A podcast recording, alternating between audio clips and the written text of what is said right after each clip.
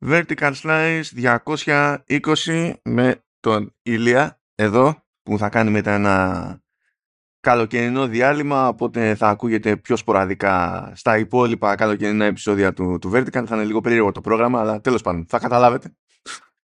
Ακούγοντας μέχρι να έρθει και το κανονικό διάλειμμα του ίδιου του Vertical δηλαδή εκεί πέρα που κόβουμε λίγο ρυθμό στον Αύγουστο και θα επανέλθουμε στα κλασικά κλασικά κλασικά όμως ρε παιδί μου πάλι ως συνήθως τέλη Αυγούστου Γεια σας, γεια σας. Καλώς ήρθατε. Vertical Slice, καλοκαιρινό. Νούμερο 220, 45 βαθμούς θερμοκρασία. Πού τους βρήκες μωρέ 45, πού τους βρήκες, πήρατε και όσους έχει μαζί σου ιδέα, τους προσθέσατε και είπατε κάνουμε ένα τέτοιο, τι 45. Μουσώνες, ε, αμοθίελες, γίνεται χαμός. Ελπίζω να είστε Α, είδες το όλοι τρέιλερ καλά. του Dune. Ελπίζω να είστε όλοι καλά. Ε, στην εβδομάδα που ξεκινάει, μάνο, μάνο, μάνο. Λοιπόν, ναι, αυτό, αυτό το vertical είναι το τελευταίο για μένα στην κανονική ροή. Θα έχουμε κάποια έτσι μονοθεματικά που έχουμε βάλει στόχο να κάνουμε για να βάλουμε τη ροή γιατί χρειάζομαι διάλειμμα, χρειάζομαι ξεκουράση και δεν, ε, δεν ξέρω αν αντέχει άλλο ο κόσμος να ακούει τη φωνή. Πρέπει να, να υπάρξει λίγο ε, απομάκρυνση. Ε, αλλά δεν μου είπες ποιος θα είναι, ποιος θα έρθει συμπληρωματικός να με αντικαταστήσει αυτό τον καιρό; Ε, ναι, δεν θα μιλάω μόνος μου, προφανώς. Εντάξει, ναι. Θα έρθει ο, ο Παύλος ο Κρούστης Γεια σου Παυλάρα. από VG24 και η εφημερίδα κτλ. Οπότε θα πιλατευόμαστε αναλόγως. Θα, θα δούμε πώς θα είμαστε έτσι στο καλοκαιρινό το mood το, το περίεργο. Αλλά ναι, δεν θα μιλάω μόνος μου, είστε, είστε safe, είστε safe. Μόνος, Ναι. μόνος μου μιλάω μόνος στα, στα true ending, εκεί δεν είναι safe κανείς, οπότε υπάρχουν κάτι προβλήματα. Και μιας και είπα, true ending, πώς άρεσε το, το κόμπο Ηλία; Τη μια μέρα Amnesia the Banker και καπάκι την άλλη μέρα Layers of Fear. Πώς φαίνεται ότι ήταν το κλίμα εδώ; Μια, μια χαρά ήταν, μια χαρά πιστεύω. Ε, Είναι, είναι ό,τι πρέπει. είναι ό,τι πρέπει. Άμα δεν υπάρχει φάρμακο, κάνεις κόμπο. Άμα δεν υπάρχει άλλο φάρμακο. Η αλήθεια είναι ότι το Layers of Fear μετά το Amnesia δηλαδή είναι σχεδόν παιδική χαρά. Όχι ότι είναι ανάλαφρο, αλλά το Amnesia είναι above and beyond. Που δεν είναι έκπληξη για Amnesia. Αλλά ξέρεις, δε- δεν ξέρω, είναι σαν να υποφέρω κάθε φορά πρώτη φορά. κάθε μάθει Amnesia. Και τι να πω, εντάξει, τύποι εκεί πέρα, καλά τα έχω κάνει πιο 9 στα επεισόδια, έχω εκεί τα links, αλλά οι τύποι είπαν και γιατί να μην πάρουμε κάτι που συνήθως το κάναμε γραμμικό πριν και να φτιάξουμε ένα mini sandbox με emergent gameplay και να φροντίσουμε όλο αυτό να λειτουργεί έτσι ώστε να βλαστημάς την ώρα και τη στιγμή που γεννήθηκες επειδή έχει πάει το σκατό στην κάλτσα. Τι πιο φυσιολογικό. Παιδιά, δεν το προτείνω εύκολα. Είναι, έχουν πετύχει από άψη design, στα τεχνικά είναι λίγο γιούχο. Από άψη design έχουν κάνει φοβερή δουλειά, αλλά όποτε και να με ρωτήσει κανένας αν είναι καλή φάση, ξέρω εγώ, για εγώ παίζω horror, γουστάρω horror, δεν ξέρω τι να του πω, γιατί μου φαίνεται λίγο αμαρτία να του πω. Ζή, ζήστο αυτό. Είναι, είναι ζόρι, όχι, όχι αστεία. Ενώ το Layers of Fear, εντάξει, είναι πιο γιούχου. Το Layers of Fear είναι ένα remake που τέλος πάντων Είναι πιο, βα- ε, πιο βατό. στην ειδική σε Unreal Engine 5. Οπότε έχει εκεί το iCandy το σχετικό. Είχα ασχοληθεί και με τα περίπου πρωτότυπα, αλλά είναι ένα περίεργο πράγμα το Layers of Fear, γιατί η Lea είναι remake του πρώτου και του DLC του. Είναι remake του δεύτερου. Έχει προσθεθεί ένα ακόμη κεφάλαιο στο ενδιάμεσο, το οποίο σαν στήσιμο είναι τύπου story DLC, δεν είναι δηλαδή ένα ολόκληρο πράγμα. Και υπάρχει και από την αρχή μέχρι το τέλος και σε ενδιάμεσα στάδια επίσης νέο υλικό που υποτίθεται ότι χοντρικά είναι μια ιστορία ακόμη μικρή αλλά ταυτόχρονα συνδέει και τις υπόλοιπες ιστορίες μεταξύ τους. Και το αποτέλεσμα αυτής της προσπάθειας, Ηλία, είναι ότι ως σύνολο Δηλαδή, φάση, έστω ότι έχει παίξει οτιδήποτε κάποιος από πριν από Layers of Fear και το παίζει αυτό τώρα ως σύνολο, είναι βελτίωση, αλλά καταφέρνει να είναι βελτίωση διατηρώντας τα όποια προβλήματα είχε πριν. Δεν ξέρω πώς το κατάφερε αυτό. Να ισχύουν και τα δύο ταυτόχρονα. είναι, ήταν λίγο περίεργο. Δηλαδή, ναι, αλλά τέλος πάντων. Το αδύναμο κομμάτι είναι εκείνο που αντιστοιχούσε στο Layers of VR 2 πάλι. Δηλαδή ήταν χειρότερο όταν βγήκε, είναι χειρότερο και τώρα. Δεν ξέρω γιατί δεν μπήκε περισσότερο χέρι εκεί, αλλά τέλος πάντων. Να προτείνω στους φίλους οπωσδήποτε να βρουν, να εντοπίσουν και να παρακολουθήσουν δύο σειρές ε, πριν περάσουμε στα, στα του games. Ε, για το καλοκαιράκι είναι πολύ ωραίες. Ε, σχετικό είναι αυτό, αλλά τέλος πάντων. Ε, για το καλοκαιράκι λοιπόν η μία είναι το Happy Valley το οποίο ναι, αυτό είναι καλό, ναι. πρέπει όντως να το, να το παρακολουθήσετε να έχετε πολύ γερό στο μάχη γενικά. Είναι, είναι, ένα, στο, είναι ένα αστυνομικό thriller στην ουσία αλλά έχει να κάνει και με θέματα οικογένειας ε, και διαφόρων διαπροσωπικών σχέσεων. Ε, είναι, έχει από τα καλύτερα storytelling που έχω δει πρόσφατα. Μπλέκοντας διάφορα threads και παράλληλες ιστορίες μέσα στη βασική με εξαιρετικό τρόπο και όλο αυτό το καταφέρνει σε έξι επεισόδια τη σεζόν. Είναι, δηλαδή το, το editing γενικά, πόσο σφιχτό είναι το writing είναι, είναι τρομερό. Έξι είναι το, είναι το, το σύνηθες γενικά σε βρετανικές παραγωγές, οπότε το έχουν μαθημένο. Αυτό. Ναι, ναι. Και το δεύτερο, ε, να το δείτε οπωσδήποτε, τρέχει τώρα, δηλαδή βγήκε πριν μια εβδομάδα περίπου. Δύο είναι η δεύτερη σεζόν του The Bear και φυσικά η πρώτη σεζόν του, του The Bear. Η, η πρώτη είναι 6 επεισόδια, η δεύτερη είναι 10, νομίζω ήταν 6. Τέλος πάντων, η δεύτερη είναι 10 και έχει μάλιστα και ένα ενδιάμεσο επεισόδιο πάνω από μία ώρα, το οποίο δένει απίστευτα το παρελθόν και τους χαρακτήρες γενικά όλης της σειράς του τι συμβαίνει. Είναι, είναι καταπληκτική σειρά και είμαι σίγουρος ότι θα, θα έχει τουλάχιστον μία-δύο ακόμα σεζόν. Ε, Όπως πάει δηλαδή το, το σενάριο, με πολύ ωραίες ερμηνείες, εξαιρετικό χιούμορ και ε, ε, ένα, ένα γενικά απλό story για, για, τη σειρά, αλλά βασίζεται πάρα πολύ στους χαρακτήρες και στην ανάπτυξη των χαρακτήρων. Ε, είναι, είναι εξαιρετικό πραγματικά. Αυτό είναι, η πρώτη σεζόν έχει 8 επεισόδια. 8 επεισόδια. Και η δεύτερη έχει, έχει 10. Την πρώτη σεζόν την είχαμε καλύψει με το Σταύρο στο, στο Showrunners και ήταν από τα αγαπημένα μας έτσι κι αλλιώς. Δηλαδή πετάγαμε τη σκούφια μας για τη συνέχεια. Τώρα υπάρχει η εξής ιδιαιτερότητα εδώ. Ε, στην Ελλάδα το, η δεύτερη σεζόν του The Bear σκάει 2 Αυγούστου στο Disney Plus.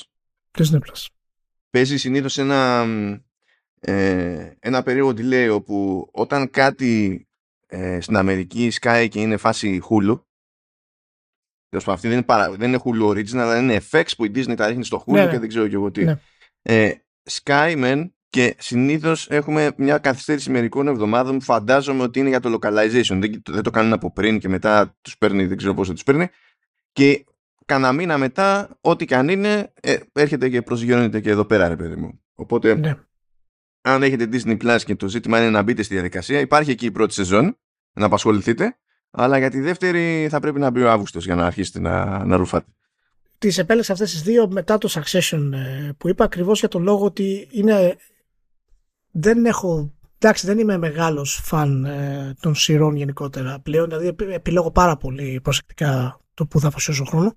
Αλλά αυτές τις δύο τις επέλεξα ειδικά γιατί το στυλ γραφής, το πόσο εφάνταστο, γρήγορο και πετυχημένο είναι το χιούμορ, αλλά και το, το σκοτάδι μέσα σε όλο το, το σενάριο, ε, είναι αντίστοιχο μόνο του Succession. Είναι, είναι τα αντίστοιχα σε άλλες περιοχές στην ουσία. Και μάλιστα το ένα έχει, και, έχει το, το βρετανικό αυτό το, το, το, το, το απίστευτο στυλ ας πούμε ε, των άκρων. Είναι, είναι, πραγματικά έχω, έχω εντύπωση και από τις δύο σειρές είναι πολύ καλές.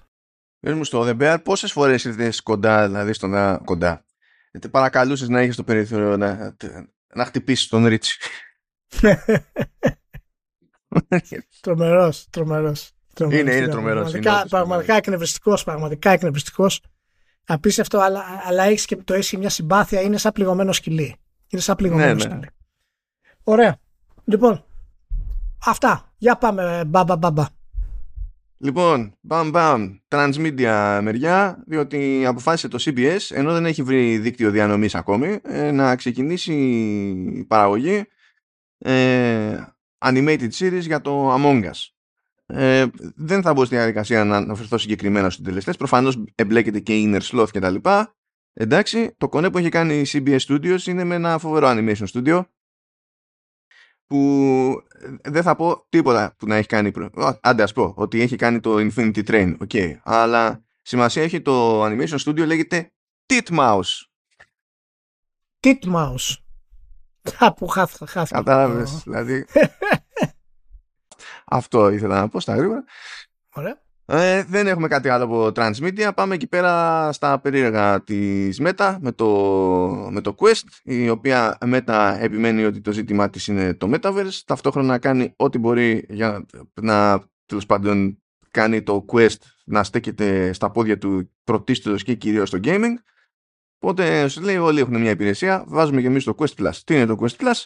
Είναι λογικής τύπου έτσι PlayStation Plus από την άποψη ότι πληρώνεις λέει εκεί πέρα 8 δολάρια το μήνα ε, ή ένα 60 το, το χρόνο και θα έχουμε λέει κάθε μήνα δύο τίτλους στους οποίους θα έχεις πρόσβαση χωρίς περαιτέρω χρέωση. Και ισχύει αυτό το κλασικό ότι όσο είναι ενεργή η συνδρομή σου εξακολουθείς και διατηρείς πρόσβαση εφόσον είχες κάνει redeem και σε περίπτωση που την κόψεις και επανέλθεις θα, εξακολουθ... θα ανακτάς πρόσβαση σε εκείνους τους τίτλους που είχες κάνει redeem αλλά όχι σε ό,τι είχες χάσει τέλος πάντων στο διάστημα που δεν ήσουν μέλος. Τώρα αυτό υποτίθεται ότι ξεκινάει και η Αμερική και βλέπουμε. Δεν ξέρω τι θα γίνει παρακάτω. Αλλά προσπαθεί, προσπαθεί να βγάλει κανένα φράγκο από μεριά reality labs η, η Meta, διότι το ξέρουμε, είναι κλασικό αυτό, μπαίνουν μέσα με χίλια. Παρακάτω, στο, στο ψάξιμο είναι και το YouTube, που Λοιπόν, το YouTube, παιδιά, έτσι μιλάμε για μια εταιρεία. Μιλάμε γενικά για την Alphabet που έχει την Google, έχει το, το YouTube και τα συνάφη, που έκανε εκείνη την απόπειρα με το ρημάδι το Stadia. Τα 'κοψε όλα και τα διέλυσε, ξέρω εγώ, την άνοιγαν μπρο πίσω. Πάρα πολύ ωραία. Τώρα αποφάσισε το YouTube να θυμηθεί τα παλιά του Facebook και να προσπαθήσει να στήσει ένα πράγμα που τα λέει, το λέει playables και η λογική είναι ότι έχουμε μικρά casual games τα, τα οποία θα μπορούν να τρέχουν έτσι όπως είναι μέσα στο YouTube Οπότε να λέμε casual games, δηλαδή ξέρω εγώ Farmville και έτσι δεν πάμε για κάτι, δεν μιλάμε για game streaming και τα λοιπά. Θα τρέχει κανονικά εκεί το παιχνίδι και θα είναι ένα κούτσικο πράγμα, ένα σχετικά απλό πράγμα. Δεν μιλάμε για μεγάλες παραγωγές. Και φυσικά λέει κανένας ότι ωραία αυτό θα το κάνεις ξέρω εγώ. Δηλαδή θα είμαι σε μια πλατφόρμα που το ζήτημα είναι να μου προβάλλει βίντεο. Και μέσα σε αυτή την πλατφόρμα καθώς θα βλέπω βίντεο θα έχω την ευκαιρία στο, στο πλάι ξέρω εγώ να παίζω και κάποιο παιχνιδάκι κτλ. Τι νόημα έχει αυτό, δεν ξέρει κανένας στο YouTube να το εξηγήσει αυτό το πράγμα. Ε, λέει κάτι γενικότητες του στυλ. Ε, πάντα δοκιμάζουμε πράγματα και έτσι κι αλλιώς ε, το gaming είναι σημαντικό για εμάς γιατί έχουμε τόσο, ε, τόσο περιεχόμενο που σχετίζεται με gaming και τα συναφή. Και όπως καταλαβαίνετε, είναι ένα θεματάκι εκεί του στυλ να κρατήσουμε το θρηλυκό εκεί engagement. Να τον έχουμε μέσα. Μπας και αυξηθούν οι πιθανότητες να το πουλήσουμε premium και ε, ναι, διάφορα άλλα τέτοια. Ναι, αυτό. Ναι. Είναι είναι, είναι η γνωστή στρατηγική, κάνουμε ό,τι να είναι όπως να είναι. Ε, ειδικά από τη στιγμή που είμαστε το YouTube και στην κατηγορία μας κυριαρχούμε. Μπορεί να μην κυριαρχούν στο κομμάτι του gaming καθαρά. Εκεί πέρα, αν μιλάμε για game streaming, είναι πρώτο Twitch, εντάξει, OK. Okay. Αλλά ως πλατφόρμα βίντεο στο web, είναι η πλατφόρμα βίντεο στο web. Και όταν η λογική είναι ότι ε, ναι, αλλά πρέπει να έχουμε growth. Πρέπει να έχουμε growth. Ε, η φάση είναι δοκιμάζουμε random stuff. και ό,τι γίνει. Κλασικό, αυτή η παράνοια. Κλασικό Google. Ναι, άλλη Ό, Όλα random. Και το Google Stadia random ήταν. Ναι. Τώρα κάνει πίσω και στα AR glasses που πέρυσι έδειχνε tech demo concept και καλά ότι το θα βγει μέσα στα επόμενα χρόνια κτλ. Και, και είναι η τρίτη φορά που παρατάει τις προσπάθειες εσωτερικές για AR glasses και λέει never mind, απλά εγώ θα φτιάξω ένα λειτουργικό που να είναι για AR glasses και θα κάνω ότι και με το Android θα πηγαίνω και θα το δίνω ξέρω εγώ σε τρίτους που δεν ξέρω τι σημαίνει μες στο κεφάλι της αυτή η στρατηγική, γιατί και στο Android είδε και από είδε και κατέληξε να φτιάχνει τηλέφωνα. Ναι. Μετά, ναι, δεν υπάρχει. Είναι αυτό, είναι, απλά κάνουμε, περνάμε ωραία εδώ με τη Google, να, έχουμε, να λέμε. Πάμε σε πιο εταιρικά εταιρικά, είχαμε πολλές εκεί περίεργες ανακατατάξεις και έχω κρατήσει την πιο αστεία ενδεχομένως για το τέλος. Αλλά πάμε. Λοιπόν, η Scopely αγόρασε την Tag Games, η οποία τέλος πάντων ασχολείται με mobile games και τα συνάφη. Θα μου πείτε ποια είναι η Scopely, ποια είναι η Tag Games, γιατί μας μιλάς, τι είναι αυτό, who are you; Δεκτό. Ο μόνος λόγος που το έβαλα αυτό στη λίστα είναι επειδή προσφάτως η Scopely ήταν ε, η εταιρεία που επέλεξε να εξαγοράσει το λεγόμενο Savvy Games Group από τη Σαουδική Αραβία. Και θέλω να τα υπογραμμίζουμε αυτά γιατί κάποια στιγμή δεν μπορεί, κάποια μεγάλη εικόνα θα, θα φυτρώσει. Όπως κάποτε είχαμε ξεκινήσει με Embracer Group όταν δεν ένοιαζε κανέναν και τέτοια και κάναμε χάζι, ε, έπιασε εκείνο το στοίχημα. Ε, και εδώ έχεις μια μπάντα που ε, προτίθεται να ξοδέψει το σύλλογο 39 δις σε εταιρείες του, του gaming. Νομίζω κάποια στιγμή θα βγει η μεγάλη εικόνα. Δεν μπορεί. Είναι πολλά τα okay. Χειρό... Χειρότερα τα νέα είναι σε Niantic, Bioware και Daedalic Entertainment. Πάμε πρώτα Niantic. Μ' άρεσε αυτό. Απολύουν. Μ' άρεσε, όχι. Μ' άρεσαν οι δηλώσεις τέλος πάντων. Θα το εξηγήσω. Απολύονται 230 άτομα. Ε, και βγήκε μια επιστολή εκεί πέρα ε, σχετικά. Και μ' αρέσει που ε, δεν λένε για άτομα που απολύονται, λένε για άτομα που θα αποχωρήσουν από την εταιρεία. Μ' αρέσουν αυτές οι λεπτομέρειες στο, στο PR, είναι, είναι λαχταριστές. Λέει λοιπόν η Niantic ότι κοιτάξτε να δείτε, ε, είχαμε τρελό engagement επί καραντίνας, πήγαμε, δώσαμε πόνο εκεί, προσλάβαμε πολύ κόσμο, ανοιχτήκαμε, βάλαμε κάποια στοιχήματα, τρέξαμε τίτλους και ιστορίες, αλλά μετά λέει τη, το, το άνοιγμα ε, ο τζίρος μας επέστρεψε εκεί που ήταν πριν από τις καραντίνες. Μ' αρέσει που αυτό είναι πάντα έκπληξη στον επιχειρηματικό τον κόσμο. Δεν ήταν ποτέ μια πιθανότητα, ένα, ένα ενδεχόμενο, μπορούσαν να σκεφτούν. Ε, και το ζουμί είναι ότι ε, καταλήξαμε τα έξοδά μας λέει, να τρέχουν πολύ πιο γρήγορα από τα έσοδά μας διότι από τη μία αλλάξανε, άλλαξε η συμπεριφορά του κόσμου και από την άλλη πράγματα που δοκιμάσαμε δεν βγήκαν όπως ελπίζαμε να βγουν από τις ελάχιστες περιπτώσεις που, που υπάρχει μια ευχάριστη έκπληξη σε τέτοια διατύπωση τέλος πάντων είναι που λέει ότι ε, προφανώς λέει ε, ευθύνη έχουμε και εμείς οι ίδιοι για τις επιλογές που κάναμε. Βέβαια αυτό δεν σημαίνει ότι ανοίγει μύτη τόσο πολύ στο, στο management.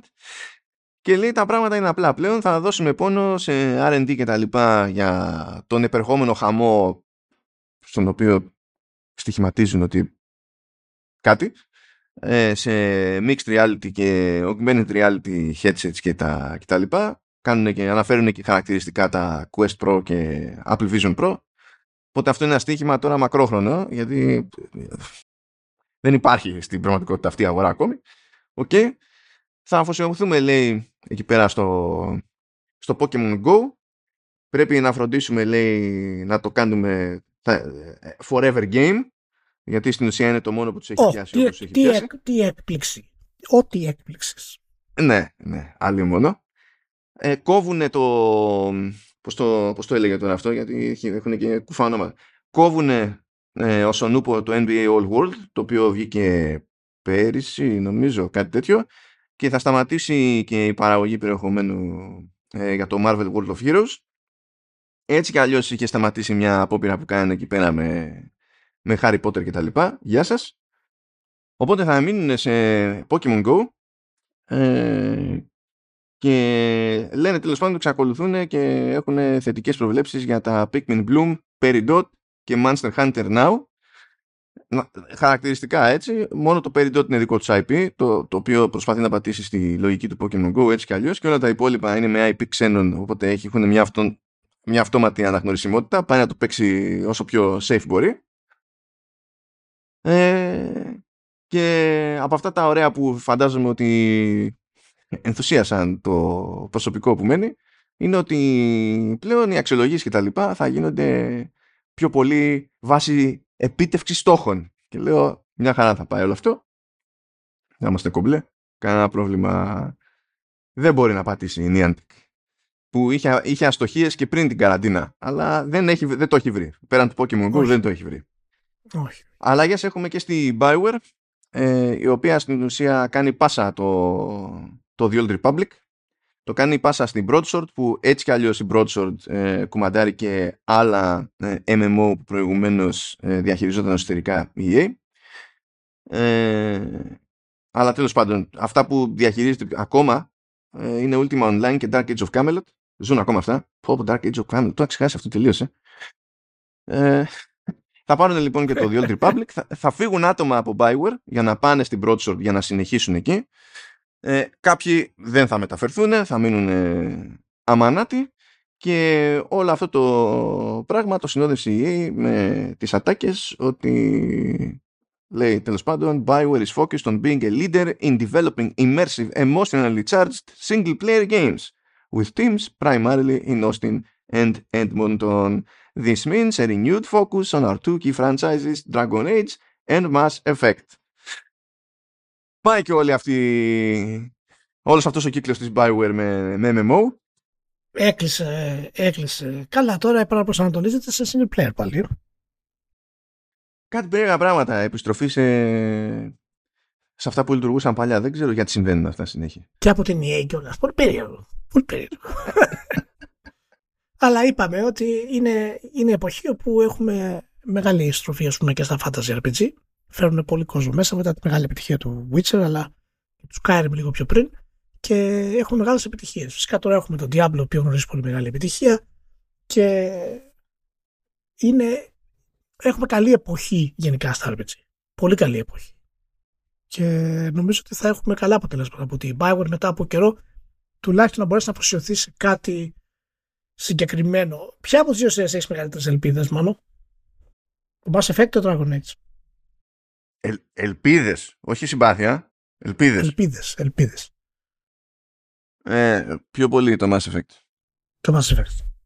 Κοίτα, ε, να σου πω, ε, το ίδιο μου κάνει, δηλαδή την ίδια συμπάθεια έχω τέλος πάντων όχι τόσο δυνατή όσο παλιότερα και στα δύο αλλά πώς να σου πω, το Dragon Age μπορεί να είναι τούμπανο αλλά δεν είναι ότι μας λείπουν τα fantasy RPGs ενώ στο, στην πάντα του Mass Effect είναι ας το πούμε πιο εξαίρεση οπότε προτιμώ ξέρεις, να καλύψω εκείνη την τρύπα ναι, ναι, ε, μάλλον θα συμφωνήσω και γιατί είναι και η σειρά που είχε την πιο άσχημη ας πούμε τελευταία κυκλοφορία από τις δύο. Το Inquisition ήταν ok, αλλά το Andromeda ήταν πραγματικά πολύ κακό. Βέβαια αυτό που θέλω και εγώ από τις δύο σειρές περισσότερο είναι να οριμάσουν, να γίνουν, να γίνουν ενήλικες. Αυτό θέλω. Δηλαδή να ακολουθήσουν πραγματικά την πορεία που έχει η CD Projekt στα, στα RPG της. Ε, και ελπίζω πραγματικά να οριμάσουν και σαν γραφιάδες ε, πλέον. Γιατί αυτά που κάνανε φυσικά το 2000 και, και ύστερα, αλλά και νωρίτερα φυσικά με τα Baldur's Gate είναι ιστορικά, αλλά οι εποχές έχουν αλλάξει πλέον και τα, τα επίπεδα έχουν ανέβει πάρα πολύ. Οπότε ελπίζω να, να δούμε καλές αλλαγές. Είμαι, είμαι ευχαριστημένος πάντως γενικά με αυτό, γιατί θυμάσαι το είχαμε ξανασυζητήσει και πριν δύο χρόνια περίπου νομίζω ήταν ότι η Bioware έκλεισε σαν κύκλος ότι θα αποσυρθεί πλέον απλά και μόνο σε live service games και games as a service και ε, το MMO και τα λοιπά. Και με την EA από πάνω είναι δύσκολο να έχει άλλες επιλογές. Είχε και μεγάλες αποτυχίες στα, στα παιχνίδια που έβγαλε ύστερα στα games as a service. Ε, το Anthem δηλαδή το οποίο είναι στρωμένο τώρα. Τι είναι, τι είναι στρωμένο; Είναι στρωμένο σε σχέση με πώς βγήκε δηλαδή είναι, είναι πιο στρωμένο. Σίγουρα δεν παίζει ρόλο στην εντύπωσή σου αυτή το ότι κάθε λίγο και λιγάκι πωλείται η Super Duper Hyper Deluxe Edition ε, το 8 ευρώ ξέρω εγώ. Μάλλον το ξέρω. Ε, αλλά τελικά δεν φαίνεται να είναι αυτό που θα γίνει για την εταιρεία. Οπότε ας έχουμε ελπίδες. Λοιπόν, ε, δεν έχουμε ελπίδες στην Dental Entertainment, η οποία αγοράστηκε πέρυσι από την Nikon και από εκεί που είχε και εσωτερική δραστηριότητα από την άποψη ότι αναλάμβανε το publishing άλλων τίτλων, εντάξει, ε, την έκδοση άλλων τίτλων, αλλά έκανε και δικές της παραγωγές εσωτερικά. Πλέον, μετά αυτή την ολοκλήρωση της ευχάριστης εμπειρίας που λέγεται Gollum, ε, κόβει την εσωτερική ανάπτυξη. Γεια σας. Και θα λειτουργεί μόνο ε, ως εκδότρια εταιρεία από σπόντα γιατί η Dental είναι μεταξύ άλλων κάνει γερμανική και παρότι η Nikon είναι Γαλλία μεριά ε, είναι γνωστή πιο εύκολα φαντάζομαι σε αδβεντσουράδες από τη σειρά Αντιπώνια αλλά ε, αν ανησυχείτε για το επόμενο Αντιπώνια δεν χρειάζεται διότι αυτό ήταν έτσι αλλιώς εξωτερική παραγωγή οπότε δεν επηρεάζεται από αυτή τη μουτζα Φαντάσου τι, τι, τι, τι, τι κούκου στοίχημα ήταν εσωτερικά αυτό που μία που δηλαδή φλόπαρε το παιχνίδι και μία που διαλύθηκε όλο το εσωτερικό development ας πούμε. Μπαμ, μπαμ. Και δεν ξέρω τι έχει να σκεφτεί και η Nacon που τους αγόρασε πέρυσι ας πούμε. Φαντάζομαι και με αυτή την προοπτική γιατί έτρεχε η ανάπτυξη του παιχνιδιού έτσι κι αλλιώς. Και τέλος πάντων, OK. Okay. Α, και κάνουμε και μια στάση εκεί από THQ Nordic. Γιατί η THQ Nordic, αν θυμάστε, είναι Embracer Group. Το Embracer Group ψάχνει τώρα να κόψει ό,τι κόβεται. Ναι. Και αποφάσισε ότι ένας τρόπος να κόψει κάποια έξοδα από τους πολλούς θα είναι να επανεξετάσει τα physical copies σε PC. Οπότε λέω ότι στο εξής, τουλάχιστον στο label της THQ Nordic, οτιδήποτε είναι να βγει σε PC, ασχέτως το αν, το αν μιλάμε για απλή έκδοση, συλλεκτική έκδοση κτλ. Θα βγαίνει σε πάρα, πολλούς, σε πάρα πολύ μικρούς αριθμούς, θα είναι όλοι αριθμημένοι, θα φαίνεται δηλαδή και στο κουτί και μάλιστα λέει, οι πρώτες παρτίδες θα είναι αποκλειστικά και μόνο για το κατάστημα που έχει ανοίξει η THQ Nordic στη Βιέννη. Άλλη παρτίδα θα είναι για τα online store της THQ Nordic και αντίστοιχα διεθνώς τέλος πάντων σε λιανέμπορους και, και τα λοιπά. Αυτό όντως σημαίνει λίγες, ε, λίγα κομμάτια, διότι στην περίπτωση του Jacket Alliance 3 ας πούμε, όλες οι εκδόσεις μαζί υπολογίζουν, γιατί το έχει ως παράδειγμα εδώ, ε, θα είναι 3.600 κομμάτια physical και η standard edition θα είναι 2.500 κομμάτια. Και το εξτραδάκι εκεί για τελευταίο είναι ότι η τελευταία έκδοση αριθμημένη που φτιάχνετε, δηλαδή το, σε αυτή την περίπτωση το ξέρω εγώ από standard edition είναι το νούμερο 2.500 γιατί τόσες είναι που θα βγάλεις στη standard edition. Δεν θα πωλείται καν και θα πηγαίνει στο Games Archive που έχει αρχίσει και στην Embracer. Θα, το είναι, θα γίνεται περίπου μουσιακό είδος, ας το πούμε έτσι.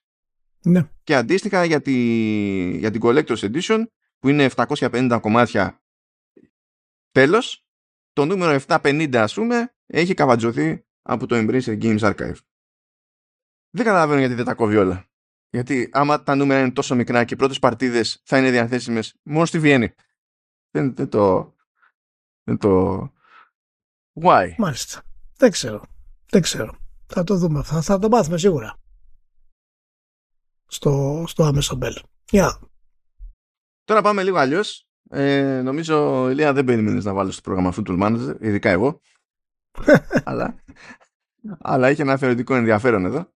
Γιατί βγήκε και ο, ο Miles και είπε θα ας πούμε πέντε πράγματα για το που πάει το Football Manager και εντάξει είναι, είναι λίγο ωρεοποιημένα τα πράγματα ως ήθιστε γιατί μπορεί να είναι blog post αλλά είναι επίσημο blog post και επίσημη εταιρική επικοινωνία στην τελική.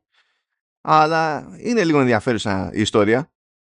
Από την άποψη ότι λένε ότι το, το τρέχον ξέρω εγώ το, το FM23 έχει πάει καλύτερα από κάθε άλλο προηγούμενο μεν αλλά ταυτόχρονα δεν είχε πράγματα που είχαμε στο πρόγραμμα γιατί δεν μας είχε ο προγραμματισμός καθόλου και έπρεπε να κοπούνε.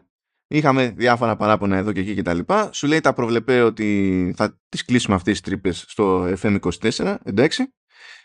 Ε, είπε όμως ότι από το FM25 και έπειτα αλλάζουν μηχανή, θα γυρίσουν σε Unity διότι αυτοί που έχουν τόσα χρόνια δεν τους διευκολύνει στο να κάνουν κάποια πράγματα που, που έχουν κατά νου. Είναι μια μετάβαση η οποία εξετάζεται εδώ και μερικά χρόνια για να δουν πόσο εύκολη είναι, τι χρειάζεται από πίκρα και τέτοια.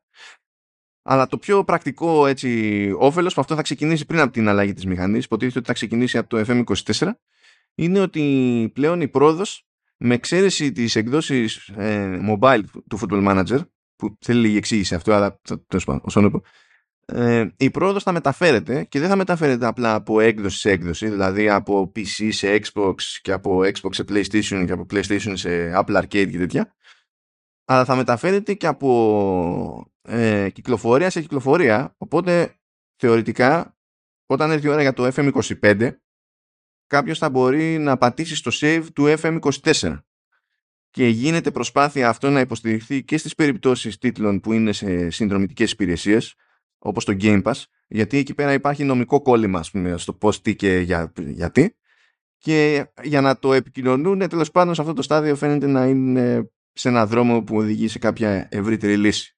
Οπότε, PC, Mac, Apple Arcade και ό,τι σημαίνει αυτό από πλατφόρμες, που είναι το λεγόμενο Touch Edition, ξέρω εγώ. Ε, το μεμονωμένο Touch Edition, γιατί διατίθεται και ξεχωριστά. ό,τι βγαίνει για κονσόλες και τέτοια, υποτίθεται ότι θα κάνουν και, και αλλαγή μηχάνης και θα αρχίσουν να υποστηρίζουν το, αυτό το, τη μεταφορά της πρόοδου κτλ. Εκτός μένουν οι εκδόσεις mobile που είναι πιο, ας το πούμε, free to play something, που δεν έχω καταλάβει ακριβώς γιατί υπάρχουν από τη στιγμή που υπάρχουν και τα touch editions, αλλά τέλος πάντων it is what it is. Ναι. Αναβρασμός, ας το πούμε έτσι. Ναι. Ε, εντάξει, είναι...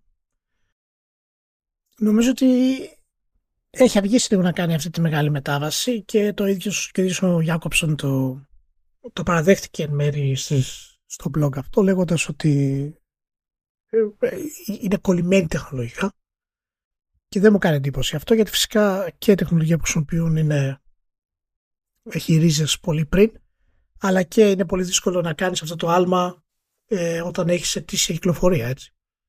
Οπότε η πρώτη αλλαγή που, θα, που η μεγάλη αλλαγή που θέλει να δείξει είναι φυσικά για τα νέα animations που θα έρθουν στη, στη μηχανή. Δύο πάντως πράγματα είναι που, που πρέπει να μείνουμε περισσότερο. Το ένα είναι ότι ε, η ομάδα που το μικρό τμήμα της ομάδας που ασχολείται με, με το νέο manager, το οποίο θα είναι το 25, όχι το 24. Το 24 θα έχει φυσικά αλλαγές και θα είναι καινούριο κτλ. Αλλά το 25 είναι το, η, η, η, επανα, η, αναγέννηση, ας πούμε. Και είχε ξεκινήσει από το 2020 για να κάνει αυτές τις έρευνες. Και το πρώτο που πρέπει να σταθούμε είναι ότι ε, κοιτάνε τα games as a service μαζί με άλλες ας πούμε προσεγγίσεις. Και αυτό είναι κάτι το οποίο πραγματικά ε, ταιριάζει απόλυτα στο, στο Football Manager. Αργήσαν να το κάνουν και πιστεύω ότι πρέπει να το κάνουν εν τέλει αν θέλει η σειρά πραγματικά να φύγει από αυτόν τον κύκλο. Γιατί είναι πολύ δύσκολο να, ε, να κάνεις συνέχεια αλλαγές κάθε χρόνο και να μπαίνεις σε ε, ξέρεις, σε περίοδους patching και σε περίοδους μετά, δηλαδή ε, είναι, είναι πολύ δύσκολο. Το Games as a Service και με τις συνδρομές του και τα λοιπά έχει το κοινό που θα το κάνει και πιστεύω ότι είναι μια πολύ καλή κίνηση αν την προχωρήσουν ε, προς τα εκεί. Το, το δεύτερο κομμάτι ήταν αυτό που ανέφερε επίσης με τα συνεχόμενα save από τη μία γενιά στην άλλη και αποκτάει πλέον ακόμα περισσότερο το ρόλο του, του RPG ας πούμε και ταιριάζει πάρα πολύ και στο ε, στα Games as a Service όπου έχεις ένα χαρακτήρα και τον τρέχεις σε ό,τι βγαίνει. Ό,τι expansions έρχονται, ό,τι κάνει, τον τίνεις, τον φτιάχνεις, τον εμπλουτίζεις κτλ. Οπότε αυτά τα δύο κομμάτια είναι πολύ βασικά για το, για το Full Manager 25 μαζί και με αλλαγές που θα έρθουν φυσικά στο user interface και, αλλά, και, αλλά και στα ίδια τα ε, στους ίδιους μηχανισμούς. Και να πούμε γενικά ένα μπράβο στον Μάρτιν Jacobson ο οποίος ε, είναι από, από τους executives ο οποίος δεν, δεν έχει μεγάλες αναγνώρισεις και ακόμα και όταν τον έβρεζα εγώ πιο πιτσιρικάς ε, είναι, ήταν ακόμα και τότε πολύ στεναρός και πολύ σωστός ε, για το πού θέλει να πάει η σειρά και αποδείχθηκε ότι η αιμονή του είναι πάρα από 20 χρόνια έτσι, σε αυτή τη θέση ο Γιάκοψον. Δεν είναι τώρα ένα και δύο χρόνια είναι, είναι κανονικός executive 20 χρόνια στην ίδια εταιρεία. Και δεν, δεν προχώρησε πουθενά αλλού, δεν έγινε πιο μεγάλος, δεν πήγε σε άλλες εταιρείες. Θα μπορούσε ίσως να έχει καλύτερη ε, πορεία, ας πούμε, πιο διάσημη πορεία, αλλά επειδή έχει τόσο μεγάλο πάθος με το ποδόσφαιρο, αλλά και φυσικά με τη σειρά, έμεινε στο, στη Sports Interactive και εν τέλει ε, τώρα μετά από τόσο καιρό είναι σε ευχάριστη θέση να ανακοινώσει μια ακόμα, ένα, ένα ακόμα μεγάλο revision του Football Manager. Το πρώτο revision, το μεγάλο έγινε όταν εμφανίστηκε η μηχανή για τα match. Έτσι πρώτα ήταν το D και μετά έγινε ε, 3D. Οπότε μπράβο στη Sports Interactive που συνεχίσει ακάθεκτη και μου αρέσει που έχει πωλήσεις ε, πιο πολλές από ποτέ η τελευταία της κυκλοφορία και δείχνει ότι πραγματικά παίζει μόνη της στο, στο γήπεδο αλλά ναι. δεν θέλει να πάνε not intended αλλά δεν θέλει να, να, ξέρεις, να αποκοιμηθεί ας πούμε. Οπότε μπράβο τους. Για να δώσουμε έτσι μια αίσθηση της κλίμακας υποτίθεται ότι πριν το FM23 ε, είχαν χοντρικά 2 εκατομμύρια ενεργούς παίκτες ε, με το FM23 που κάνανε κονέ και με το Game Pass και με το Apple Arcade η σούμα ανέβηκε στα, στα 5 εκατομμύρια προφανώς αυτό δεν σημαίνει δεν είναι σαν να πουλήσανε 5 εκατομμύρια κομμάτια αλλά κάτι παίρνουν σε χρήματα από εδώ και από εκεί, οπότε είναι κάπως πιο εξασφαλισμένοι και φυσικά έτσι αυτό δημιουργεί, υποτίθεται και μια μερίδα του κοινού που πλέον είναι πιο πιθανό από ό,τι ήταν πριν σε επόμενη κυκλοφορία να πει παίρνω το παιχνίδι ξέρω εγώ κανονικά. Αυτό είναι και το point αυτών των κινήσεων. Οπότε μάνι μάνι από τη μια χρονιά στην άλλη ε, έχει υπερδιπλασιαστεί το ενεργό κοινό του, του Football Manager. Οπότε θα μπορούσε να, να μην ήταν ευχαριστημένος, λίγο δύσκολο. Να θυμίσουμε ότι όλα αυτά είναι υπό τη σκέπη της ΕΓΑ. Δεν θα το χωνέψω ποτέ αυτό. Ποτέ όμως. Δεν με πειράζει, απλά δεν μπορώ να το χωνέψω. Δεν το έχω μέσα. Ε, δεν βάζει χέρι στη σειρά η ΣΕΓΑ γι' αυτό. Ε, ναι. Ε. Παρακάτω, ε, συνεχίζεται το Apology Tour της City Project. Τα λέγανε εκεί πέρα στις αρχές του μήνα, αλλά τώρα βγήκε η συνέντευξη. Τα λέγανε εκεί με το Games Industry Biz, με αφορμή την προώθηση του, του Phantom Liberty. Και προβλέψιμα όλη η συζήτηση ήταν σχεδόν για οτιδήποτε άλλο εκτός από το Phantom Liberty για το τι τα φάγανε με την κυκλοφορία του Cyberpunk, για το πόσο ε, μονόδρομος ήταν το, το Crunch, παρότι δεν ήταν δεν είναι ότι είναι fans του Crunch, αλλά όταν δουλεύεις έτσι δεν τη, δεν τη γλιτώνεις. Πράγματα που έχουν αρχίσει να αλλάζουν εσωτερικά. Έχει δώσει εκεί και μια τάξη μεγέθους τέλος πάντων σε κάποια πράγματα. Λέει τέλος πάντων καλά, μιλάμε και για χρόνια απόσταση έτσι κι αλλιώς αλλά σου λέει ότι εντάξει, πριν από μερικά χρόνια ήμασταν με 6 άτομα στο marketing. Τώρα είμαστε λέει με 100.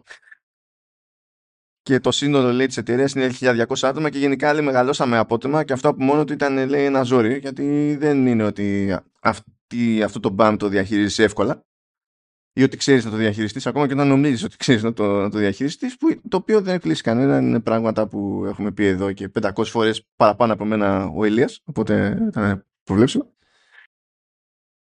Τα, τα, είχαμε, τα είχαμε ξαναπεί είναι βασικό κομμάτι. Λένε επίσης ότι πλέον έχουν και μια ομάδα ατόμων που ασχολείται με το που έχει νόημα να αλλάξει ο τρόπος με τον οποίο λειτουργεί το στούντιο οι οποίοι λέει δεν συμμετέχουν προφανώς στο δημιουργικό της υπόθεσης αλλά υπάρχουν για να στηρίξουν αυτόν τον συνεχιζόμενο μετασχηματισμό που λέει ότι τρέχει σε τόσα επίπεδα λέει, που είναι δύσκολο. Δηλαδή και εγώ δεν έχω πλήρη εικόνα για το πώς τρέχει ανά πάσα ώρα και στιγμή γιατί τρέχει παντού. Δηλαδή σου λέει αναγκαστήκαμε να ξανασκεφτούμε το κατά πόσο έχει νόημα να τραβιόμαστε με δική μας μηχανή. Ε, πώς έχει νόημα να ρυθμίζουμε τη δουλειά για να αποφεύγουμε κατά το δυνατό το, ε, το crunch. Ο, τα, τα πάντα όλα. Και αυτά είναι λίγο-λίγο και κάναμε και άνοιγμα, υποτίθεται ότι έχουμε σε pre-production πολλαπλά πράγματα, έχουμε σε production άλλα πράγματα και, που, και αυτό είναι σε μια κλίμακα που δεν είχαμε προηγουμένως και κάπως έπρεπε να στηριχθεί διότι εδώ δεν στηρίχθηκαν τα προηγούμενα με την προηγούμενη δομή του στούντιο δεν θα υπήρχε καμία ελπίδα να στηριχθούν όλα αυτά τα νέα χωρίς να αλλάξουμε τα φώτα γενικότερα στο, στο στούντιο.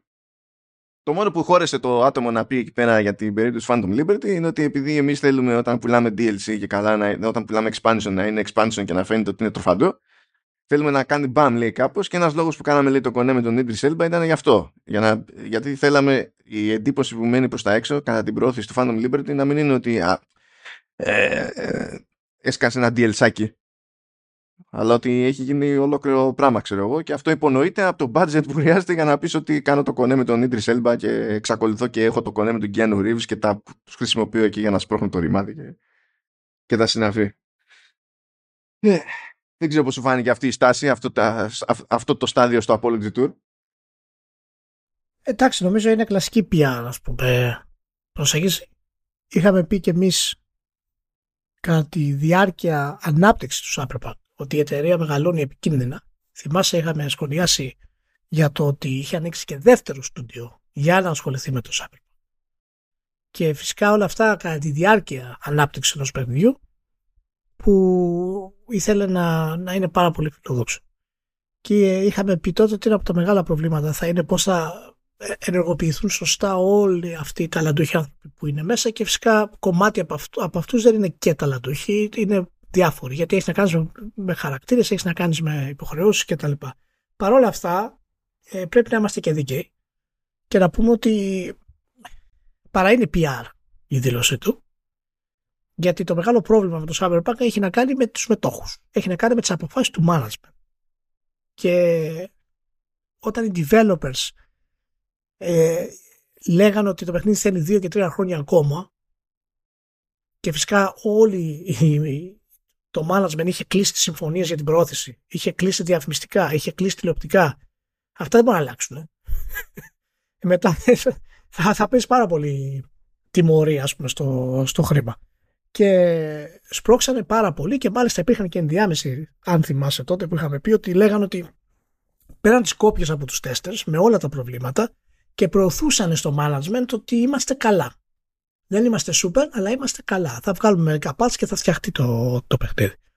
Και ακόμα και αυτοί οι άνθρωποι ε, σίγουρα μπορεί να ήταν και ενδιάμεση ότι ας το προωθήσουμε έτσι, παιδιά, δεν πειράζει, μπορεί να πάρετε κάποιο bonus μετά, θα σας φτιάξω εγώ. Για το παιχνίδι δεν έπρεπε να κυκλοφορήσει. Πρώτον, η απόφαση, η μεγάλη η αρχική του management ήταν ότι, έπρεπε, ότι θα το βγάλουν της προηγούμενης γενιάς. Και μάλιστα αναφέρει τώρα ο Σάσκο, ο director lead, ο οποίος είπε ότι ε, τώρα πλέον δεν είμαστε, δεν μας σταματάει η προηγούμενη γενιά από το να έχουμε τα γραφικά που θέλουμε και να μπορέσουμε να χτίσουμε όπως θέλουμε τα πράγματα ακριβώς και αν είδες το Phantom Liberty το gameplay trailer που βγαλανε ε, είναι, σε, είναι σε Xbox, σε Series X σε performance mode κιόλας ναι, σε performance. Αυτό μου, μου είχε κάνει εντύπωση στο Extended δηλαδή. Εγώ περίμενα να το πάνε για quality, όχι για performance. Ναι, και το πήγαν σε performance mode και άμα δεις τα γραφικά του είναι σοκαριστικά καλά σε performance mode. Από το βάθος των σκιών, από το RTX που υπάρχει ακόμα και στο, στο performance mode, ας πούμε, σε, σε επιφανειακό επίπεδο. Αλλά και οι νέες τεχνολογίες που βάζουν πλέον μέσα για το RTX δείχνουν ότι, ότι πραγματικά δεν τους κρατάει τίποτα. Οπότε, ναι μεν ε, προσλάβανε πάρα πολλά άτομα, ναι μεν ήταν το παιχνίδι πάρα πολύ φιλόδοξο, αλλά η κανονική δήλωση που πρέπει να πούμε στους gamers και να ξέρουν είναι ότι γενικότερα οι αποφάσεις αυτές ήταν λάθος του management, εν γνώση του management. Και τα υπόλοιπα είναι, είναι PR. Έτσι. Είναι, είναι πιο μικρά προβλήματα και υπαρκτά, ναι, σίγουρα, γιατί είχαμε πει όταν μια εταιρεία μεγαλώνει, είναι πάρα πολύ δύσκολο να βγάλεις παιχνίδι σε τέτοιο επίπεδο. Δεν γίνεται. Άμα δεν έχεις δηλαδή μια, μια μαμά από πάνω να σε καθορίζει όπως κάνει η Sony και η Rockstar είναι εξαίρεση.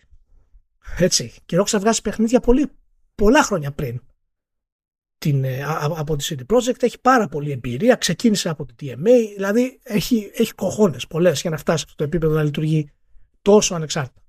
Και έχει φυσικά και τους ε, Hauser, έτσι, που ήταν φοβεροί στο πώς θα το στήσουν όλο αυτό.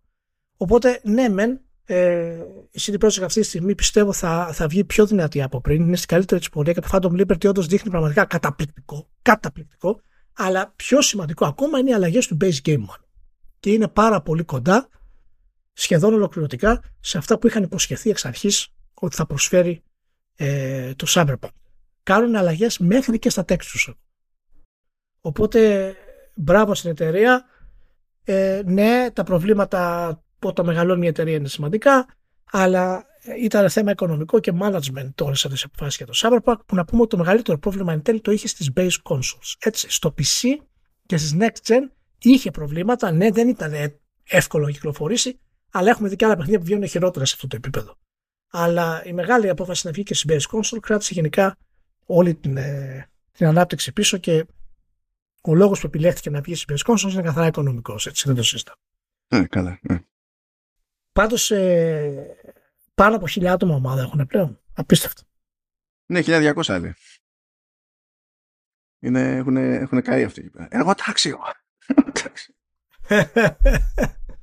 Ωραία πάμε, γιατί τώρα έχουμε φυσικά το, το χαμό εκεί με Microsoft, FTC, CMA κτλ. Απόλυτος ε, χαμός με το FTC. Την προηγούμενη φορά είχαμε προλάβει τώρα εκείνη την ώρα που βγαίνανε τα της πρώτης ημέρας. Τώρα έχουν ολοκληρωθεί. Η, ε, ε, η εξέταση των Μαρτίνων έχει ολοκληρωθεί. Έχουμε τη σούμα και την ώρα που γράφουμε εμείς, την ώρα που ηχογραφούμε εδώ, έχουμε τα closing arguments που τρέχουν και προσπαθώ να διαβάσω παράλληλα καθώς λέει τα δικά του ο Ηλίας για τη CD Projekt αλλά αρκίζομαι παράλληλα πρόσεχα. Το έχουμε το multitasking, το έχουμε. Αλλά μιλάμε για πολύ χαμό, πολύ κομμωδία, θα κρατήσει κάμποσο. Αλλά κάνουμε μια γρήγορη στάση πρώτα από CMA, γιατί φυσικά δηλαδή πρέπει και αυτοί να συμμετέχουν στην κομμωδία. Υποτίθεται ότι έτσι κι αλλιώς μέσα στο, στον Ιούλιο θα έτρεχε η φάση στο λεγόμενο CAT, το CAT, όπου εκεί έχει πάει η ένσταση της Microsoft. Ε, περιμένουμε δηλαδή, έχει πάρει ημερομηνία για 28 Ιουλίου και το CMA ζήτησε παράτα για να το πάει μήνες μετά για τον Οκτώβριο. Γιατί λέει χρειάζεται καιρό για να προετοιμαστεί. Δηλαδή είναι για μια διαδικασία που έχει ξεκινήσει το ίδιο το CMA. το CMA τώρα έχει γίνει. Ξέρει εδώ και καιρό ότι η ημερομηνία είναι 28 και αποφάσισε να ζητήσει παράτηση μέχρι τον Οκτώβριο για να είναι έτοιμη και φυσικά ο, ο δικαστής του, του ίδιου του ΚΑΤ λέει ε, ναι, μάλλον θα έπρεπε να έχετε εικόνα. Λοιπόν, ε, εντάξει, ξέρεις τώρα ότι δεν μπορέσει να λέω πλέον μεγάλες, ε, ε μεγάλες κουβέντες για ρυθμιστικές αρχές και τα λοιπά. Θέλω να είμαι επίοικης και προσεκτικός και τα λοιπά. Αλλά το τσίρκο του CMA πραγματικά είναι τσίρκο. Δεν έχω δηλαδή τίποτα άλλο να πω. Τέλος πάντων, λοιπόν, για πάμε. Λοιπόν, αυτό, αυτό ήταν για τη γεύση. Δεν πήρε το OK, έφαγε άκυρο, οπότε θα πάει για 28 ναι, ναι. Ιουλίου. Και τώρα, παιδιά, έρχεται το κακός χάμος με FTC. Να εξηγήσουμε τώρα λίγο το εξής, ότι αυτή η διαδικασία που παίζει τώρα δεν είναι για να κρυθεί με τη μία η, η το, το, μέλλον της εξαγοράς, το, την κατάληξη αυτής της εξαγοράς. Είναι για να κρυθεί το κατά πόσον τα ομοσπονδιακά δικαστήρια μέχρι να ολοκληρωθούν οι άλλες διαδικασίες με το FTC ε, επιτρέπουν ή δεν επιτρέπουν στη Microsoft και την Activision να ολοκληρώσουν την εξαγορά, τη, τη, τη, τη συγχώνευση τέλος πάντων έτσι όπως την αναφέρουν, άσχετα με το ότι θα υπάρχει εκκρεμότητα στα, με το FTC. Και αυτό προσπαθεί να μπλοκάρει το FTC. Αυτό δεν σημαίνει ότι η διαδικασία αυτή δεν παίζει ρόλο πουθενά. Δηλαδή, άμα το χάσουν αυτό, δεν θα διευκολυνθούν Microsoft και Activision Blizzard. Αλλά είναι για το πάει εκεί για το, για το γαμότο. Επειδή υποτίθεται ότι η βάση της συμφωνίας που έχουν πρέπει να ολοκληρωθεί για να μην, παίξει, να μην χρειαστεί να πληρώσει κάποιος ρήτρα μέχρι τις 18 Ιουλίου και στην ουσία το FTC προσπαθεί να τους κάνει χαλάστραση αυτό. Λοιπόν, παιδιά, είχαμε μέρες καταθέσεων, δηλαδή είχε Spencer, είχε Ναντέλα, είχε βιντεοσκοπημένη προκάτ, ε, τέλος πάντων, συμμετοχή του, του Jim Ryan, είχαμε τη Sarah Bond, είχαμε Tim Stewart, είχαμε Matt Booty, είχαμε το σύμπαν ολόκληρο. Είχαμε, είχαμε Λαουτζίκο, κάτι ταπεινούς εκεί πέρα ναι. και δίνανε πόνο. Και η μόνη ελπίδα να συνεννοηθούμε εδώ για να βγαίνει και το αντίστοιχο feel είναι να το πάμε με το, με το day to day. Θα προσπαθήσω, δηλαδή θα πηγαίνω μια μέρα και θα ακούω thoughts. Ηλία. Θα έχεις το, το ελεύθερο και μετά θα προχωράμε. Γιατί έχει πλάκα αυτή η ροή. Την πρώτη θα την πάω πάρα, πάρα πολύ γρήγορα γιατί την είχαμε προλάβει την προηγούμενη φορά. Είχαμε πει λοιπόν την προηγούμενη ότι σύμφωνα με την Bond η Activision Blizzard είχε πιέσει για να πάρει καλύτερα ποσοστά τέλος πάντων στο, στο Xbox. Για, προ, και προ, το, το, είχε θέσει ως απειλή, αλλιώς δεν μας ενδιαφέρει να είμαστε στο Xbox κτλ. Και τελικά λύγησε η Microsoft παρότι δεν της άρεσε, προφανέστατα δεν της άρεσε, σε κανέναν δεν αρέσει σε αυτή την περίπτωση. Οπότε, OK. Okay. Ε, και έτσι είχαμε καταλήξει ένα 80-20 αντί για 70-30 το οποίο είναι το, το κλασικό.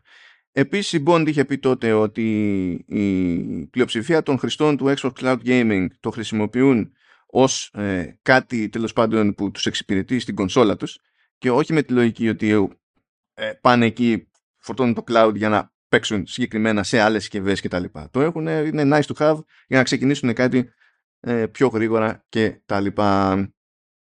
Ε, είχε ε, ακουστεί ότι σκεφτόταν η Microsoft να κάνει και ξεχωριστή υπηρεσία το Xbox Cloud Gaming αλλά μία που έφυγε η Google με το Stadia και μία που άλλαξε γνώμη η Microsoft με το σκεπτικό κιόλας ότι αν εκείνο έπρεπε να σταθεί στα πόδια του κάπως τα οικονομικά δεν βγάζανε το ίδιο εύκολα νόημα. Ενώ τώρα που είναι μια υπηρεσία έξτρα και χρηματοδοτείται αλλιώς είναι άλλη υπόθεση.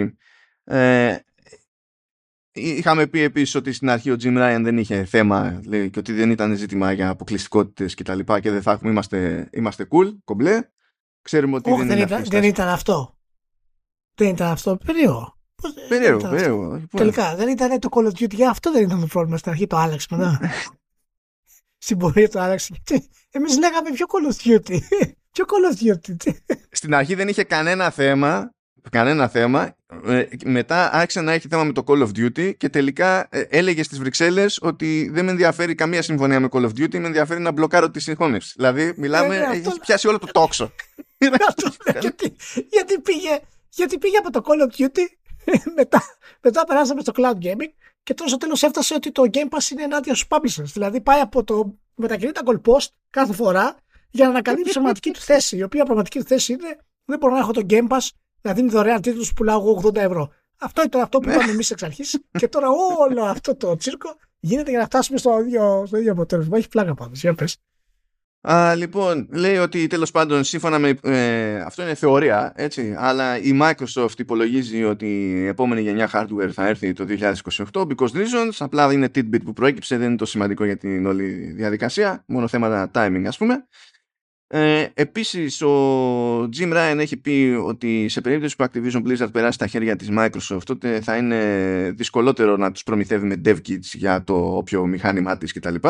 Και αυτό το έλεγε ο Jim Ryan εντωμεταξύ με τη λογική ότι επειδή θα είναι πιο δύσκολο να το κάνουμε αυτό για ανταγωνιστικούς λόγους θα είναι πιο εύκολο ε, να βγαίνουν χειρότερες οι εκδόσεις στο, των Call of Duty στο, στο PS. Ναι, αυτό δεν σημαίνει ότι φταίει η Microsoft όμως σε αυτό το σενάριο. Σημαίνει ότι έτσι λειτουργεί η πραγματικότητα η Microsoft, ε, η Microsoft. Και για το Switch που εκδόσεις που θα είναι χωρίς textures θα είναι μόνο black τελείως. Θα είναι black.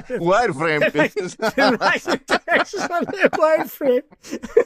θα είναι arcanoid κανονικά. Λοιπόν, η Microsoft είναι φίλε, γιατί θα έπρεπε να δώσει, να βγάλει την ικανότητα του Switch να βγάλει το Call of Duty κανονικά με full textures 4K. Λοιπόν, για πάμε. Ε, το, το FTC επιμένει ότι οι συμφωνίες που έχει κάνει με cloud providers, τέλος πάντων η Microsoft, είναι όλο τρύπε κτλ. Άντε βγαλάκρι. Ε, επίσης, ε, είδαμε τη Microsoft να λέει ότι μπούχου είμαστε τρίτη και τελευταία και καταϊδρωμένοι, χάσαμε τα console wars ε, ήδη με τους όρους τέλος πάντων που ε, καθορίζονται συνήθως τα console wars ε, και οι, οι υπόλοιποι οι ανταγωνιστές μας ήδη χρησιμοποιούν αποκλειστικότητες προς όφελός τους και, και τα λοιπά. Εμείς είμαστε μονίμως τρίτη και τα συναφή Α, είπαμε και την προηγούμενη το προλάβαμε ότι στην αρχή το Indiana Jones της Bethesda ε, θα ήταν multi-platform μετά έκανε διαπραγμάτευση Microsoft με την Disney και θα είναι για PC και Xbox OK okay. Ε, επιμένει εκεί το FTC να λέει ότι να είδατε τι κάνανε με τη Zenimax άρα γιατί να τους πιστέψουμε για, το, για τη φάση με το Call of Duty δεν ξέρω τι, γιατί δεν καταλαβαίνει ε, γιατί δεν καταλαβαίνει ένα μάτσο από, από δικηγόρους ότι στην περίπτωση της Zenimax δεν υπήρχαν υπογεγραμμένες συμβάσεις και στην περίπτωση του Call of Duty υπάρχουν υπογεγραμμένες συμβάσεις. Δεν ξέρω γιατί νομικοί δεν αντιλαμβάνονται αυτή τη διαφορά. Γενικά το FTC, το FTC δεν αντιλαμβάνεται διάφορα πραγματάκια αλλά τέλος πάντων Οκ, είπε σε αυτή τη φάση. ο, από επικοινωνία εσωτερική του, του Booty προέκυψαν κάτι mail λέει, το 2019 και το 2021 που έλεγε σιγά μην πάμε να βάζουμε εμείς παιχνίδια δικά μας υπηρεσίες άλλων και αυτό παρουσιάστηκε ως απόδειξη ότι άλλα λένε και άλλα κάνουν κτλ. Βέβαια δεν ξέρω γιατί μετράει αυτό και γιατί δεν μετράει ότι στην πράξη τελικά όντως έκαναν ε, άλλα πράγματα από εκείνα που λέγανε στα mail. Δηλαδή, άμα να μετρήσεις τα μεν, θα μετρήσεις και τα δε. Δεν γίνεται να μετρήσει μόνο πάντα. και το αγαπημένο μου από την πρώτη μέρα ήταν ότι ε, σε διευκρίνηση του Matt Booty ότι προκειμένου να φτάσει το Call of Duty σε, στο Switch ξέρω, και στο κάθε Switch θα πρέπει προφανώς να το αλλάξουμε τα φώτα λίστα, assets, τα γραφικά κτλ. Ε, εκεί θύχτηκε το FTC και λέει ότι ναι, τότε στην ουσία θα είχαμε να κάνουμε με τελείως άλλο τίτλο Call of Duty και όχι μεταφορά του Call of Duty και το έλεγε με τη λογική ότι άμα, αυτό που μου λες σημαίνει ότι στην ουσία δεν θα τηρήσεις τη συμβατική σου υποχρέωση. Το οποίο είναι παράνοια. Το, δηλαδή, είναι, είναι, με αυτή τη λογική το port του Doom και του Witcher ας πούμε είναι άλλα παιχνίδια. Δεν είναι Witcher 3 και δεν είναι Doom. Πάμε. Αυτό υποστήριξε το, το FTC. Πάμε. Δηλαδή είναι θεοί, ρε φίλε. Είναι θεοί. Πάμε. Πάμε. Day 2. Αυτά δεν τα είχαμε πιάσει την προηγούμενη φορά. Καθόλου. Ναι. Day 2 σκάει ο, ο Phil Spencer. Και λέει εκεί κάτι γουτσουγούτσο ότι εμείς δεν κάνουμε την πίσνα μας με τη λογική να καταστρέψουμε την πίσνα του άλλου. Αυτά τώρα είναι. να, εντάξει, να είχαμε να λέγαμε. Έτσι, ναι. αυτό είναι. Ε, ε, γύρισα ένα διακόπτη, προσποιούμε ότι είμαι Disney για λίγο και μετά το βλέπουμε. είναι φοβερό είναι φοβερό που αντιπρόσωπος του division του μεγαλύτερου πιθανά corporation στον κόσμο ε, πάει και λέει εμείς δεν είμαστε εμείς θέλουμε όλοι να, να είναι καλά στην αγορά δεν έχουμε προβλήματα Δεν θέλουμε να τους βγάλουμε εκτός business. Μετά λέει η Sony κάνει κάτι κονέ εκεί για το Final Fantasy 16 και προσπαθεί λέει, να εξαφανίσει το Xbox. Ναι. Ε, αυτό είναι. Δηλαδή, οκ, είπαμε, είπαμε, κλάψα, αλλά λίγο, λίγο μπάστα. Λέει μετά το άλλο ότι λέει στο εσωτερικό της Microsoft το κομμάτι λέει του Xbox έχει δικό του P&L. P&L είναι το λεγόμενο Ναι. profit and loss για όποιον δεν έχει ακουστά. Και τι γίνεται τώρα, αυτό μπορεί ακόμα και αν παρακολουθείτε να σας κάνει λίγο εντύπωση, διότι όταν βγάζει αποτελέσματα τριμήνου η Microsoft δεν τα δηλώνει ξεχωριστά. Δηλώνει ε, ποσοστά προς τα που κινήθηκαν τα πράγματα, αλλά δεν δηλώνει ποσά για το κομμάτι του Xbox και τα εντάσσει συνολικά σε ό,τι ποσά προκύπτουν στο More Personal Computing. Οπότε αυτά τα έχει και τα υπολογίζει στη στοχοθεσία η Microsoft εσωτερικά, αλλά δεν τα δημοσιοποιεί. Λέει λοιπόν ότι εμείς λέει εφόσον έχουμε το δικό μας PNL πρέπει ε, σε βάθος χρόνου γενικά να βγαίνει η business ε, normal για το τέτοιο. Και μέρος αυτής της προσπάθειας είναι και τα αχωσήματα που κάνουμε και τα συναφή. Πες όμως, πες, κάτι, κάτι είχες μια σκέψη τώρα εδώ. Όχι, όχι, προχώρα, προχώρα. Είναι το, τέτοιο. α, α, α, απλά θέλω να πω ότι όντως αυτό το έχουμε ξαναπεί. Ότι το Xbox δεν είναι μια business η οποία ό,τι και να κάνει θα της δίνει λεφτά η μαμά για να επιβιώνει. Άλλο να τη στηρίζει και να πει ότι, OK, θέλει να επεκταθείς, θα κάνω μια επένδυση μέσα. Και ο Spencer και οι υπόλοιποι πρέπει να δώσουν κέρδη σε βάθος χρόνου. Δεν πρέπει να δώσουν χασούρα. Αν δώσουν χασούρα, δεν θα υπήρχε κανένα πρόβλημα. Θα τα αφήσουν τα πράγματα που είχαν στο Xbox One. Παραδείγματος χάρη. Θα, θα λέγανε, «Α, καλά πάμε. Α δώσουμε απόλυτο χρήμα να συνεχίσει αυτή η στρατηγική. Δεν σου ενδιαφέρει. Σκοπός είναι να, να, να είναι κερδοφόρο αυτό μέσα. Είδα, είδα και ένα φοβερό σχόλιο, δεν θα εκπλαγεί κανένας ήταν από το Games Industry. Α, Ήταν, ήταν σε opinion. Δεν ξέρω, δηλαδή γιατί 9 στα 10 opinion pieces του Games Industry με ανεβαίνουν στην πίεση δεν μπορώ να το καταλάβω. Ενώ σε- στα υπόλοιπα δεν έχω πρόβλημα με το Games Industry. Ε, λέει, ναι, τα έλεγε αυτά λέει ο Spencer, αλλά γιατί έλεγε πριν από μερικές εβδομάδες ότι σε Giro λέει η business του Series είναι διπλάσια από τις καλές εποχές του 360. Τι αυτό δεν σημαίνει, δηλαδή τι θέλουν κι άλλο. Ναι, άλλο Giro, Και, και, άλλο, άλλο το profit. Το- δεν ξέρω, έτσι μπορεί όντως να είναι, ε, ξέρω εγώ, ε, ρε παιδί μου, άπλιστοι. Έτσι, και να βγάζουν Ε, κέρδος και α- απλά να άλλο- θέλουν και άλλο κέρδος. Αλλά δεν το ξέρω. Εσύ πώς κάνεις ότι το ξέρεις; Το revenue, τι σημασία, τι, τι, τι μέγεθος είναι; Αλλά αυτές τώρα είναι χαζομάρες τώρα. Μην σταθούμε τόσο τέτοια πράγματα. Γιατί δεν μπορεί να κάνεις σύγκριση τώρα μιας αγοράς η οποία αυτή τη στιγμή είναι, είναι τουλάχιστον ένα δις παραπάνω. Άρα το ποσοστό σου για επιτυχία είναι πολύ διαφορετικό από αυτό που θα είχε το 360 τότε. Δηλαδή, σε παρακαλώ. Λοιπόν, Ναι, πάμε. ε, τε- ναι, εντάξει. Τέλος πάντων, ε, ο, ο Spencer είπε εντωμεταξύ, επειδή τον πίεζε εκεί το, το FTC και καλά με τη λογική ότι δεν πιστεύουμε ότι θα έχει Call of Duty στο PlayStation και δεν πάνε να λες, Και λέει ο Spencer ότι εδώ λέει κανονικά μπορώ τε- τε- τε- να, να ορκιστώ και τα λοιπά και το είπε. Λέει τε- τε- εδώ, under oath, λέω, δεσμεύομαι ότι αυτό και έτσι. Φυσικά, φυσικά, επειδή ο Spencer είναι και για ταβέρνα. Είναι, είναι ταβερνιάρες. Είναι- είναι λίγο. ταβέρνα. Έχει ταβέρνα μέσα τους. Έχει ταβέρνα. Δεσμεύομαι ότι θα συνεχίσουμε να βγάζουμε, εφόσον γίνει εξαγορά, τίτλους Call of Duty κανονικά στο PlayStation 5. Σφιχτήκανε. το ορκίζομαι κιόλας. Θα το, το ορκίζομαι κιόλας. Είναι under oath. under oath θα βγάζουμε το Call of Duty στο PS5 το μέσα δικαστή. Δεν υπάρχουν το, αυτά. FT, το FTC είχε τη φαϊνή ιδέα να προσπαθήσει να αποσπάσει και άλλες δεσμεύσεις για άλλους τίτλους από το Spencer, το οποίο ήταν παρανοϊκό και λέει πώς να το κάνω λέει αυτό. Εδώ υπάρχουν τίτλοι Activision Blizzard που δεν βγαίνουν καν λέει, σε κονσόλες και θα πω εγώ ότι θα βγάζω όλους τους τίτλους Activision Blizzard σε- στο PlayStation 5. λέει τι είναι, τι, δεν, μπο- δεν γίνεται λέει, το κάνω αυτό. Μετά ξαναζητάνε κάτι άλλες δεσμεύσεις και τους έκοψε μετά, το, έκοψε το FTC η, η, η δικαστής γιατί σου λέει, ε, έλα, εντάξει. Ναι, Δεν ναι, κόλλα, δεν χαλάρωσε. Έχει. Είσαι off topic. Είσαι off topic. Δεν γίνεται τέλεια καλά να ζητάς δεσμεύσεις ό,τι, για ό,τι να είναι, επειδή έχουμε τώρα ακροματική διαδικασία. Τέλος πάντων, λέει, μας θυμίζει ο Spencer ότι το με- κομμάτι της όλης σκέψης είναι και το κομμάτι του mobile, γιατί δεν έχουμε λέει εκτόπισμα εκεί πέρα ω εταιρεία. Και εφόσον λέει το γενι, η γενικότερη στάση στα, στα business model που τραβάνε στην αγορά είναι αυτή που είναι, δεν μπορούμε εμείς να μείνουμε στην απ' έξω και να θεωρούμε ότι είμαστε σοβαροί παίχτε, λέει, γενικά στο, στο άθλημα. Σκεφτήκαμε, λέει, να αγοράσουμε τη Zynga, αλλά στην πορεία διαπιστώσαμε, καλά εκτός ότι αγοράστηκε από άλλους, από την take του η Zynga, ε, στην πορεία μας έκατσε ότι χρειαζόμαστε κάτι ακόμη περισσότερο ε, και μας βόλευε περισσότερο η King στο όλο κόμπο της Activision Blizzard και τα συναφή. Ε, Είπε επίσης, που αυτό δεν το ξέραμε προηγουμένως, ότι ένας λόγος που έγινε το κονέ με την εξαγορά της Zenimax είναι ότι είχαν πάρει χαμπάρι ότι το 2020 ε, διαπραγματευόταν η Sony για κάποιο είδους αποκλειστικότητα στο Starfield. Και επειδή ήδη τον είχαν φάει με τον Deathloop με το, το, το, το Ghostwire Tokyo, άρχισαν να σφίγγονται στη, στη Microsoft και σου λέει You know what, let's do it. Πήγανε έτσι. Την έχουμε τη, τη τσέπη, δεν βαριέσαι. Σφιχτήκαν ακόμη και για το Minecraft. Δηλαδή έκανε ερωτήσεις στο FTC για το Minecraft και λέει γιατί δεν υπάρχει native έκδοση λέει, του Minecraft στο PlayStation 5. Και λέει ο Spencer ότι ε, ε, γιατί δεν μας στέλνουν dev kits πρώτον. Οπότε είναι λίγο δύσκολο λέει να το κάνουμε αυτό. Αλλά αναρωτιέμαι γιατί δεν ρώτησε ο δικηγόρος. Δεν θέλετε dev kits, δεν έχετε τεχνολογία δική σας.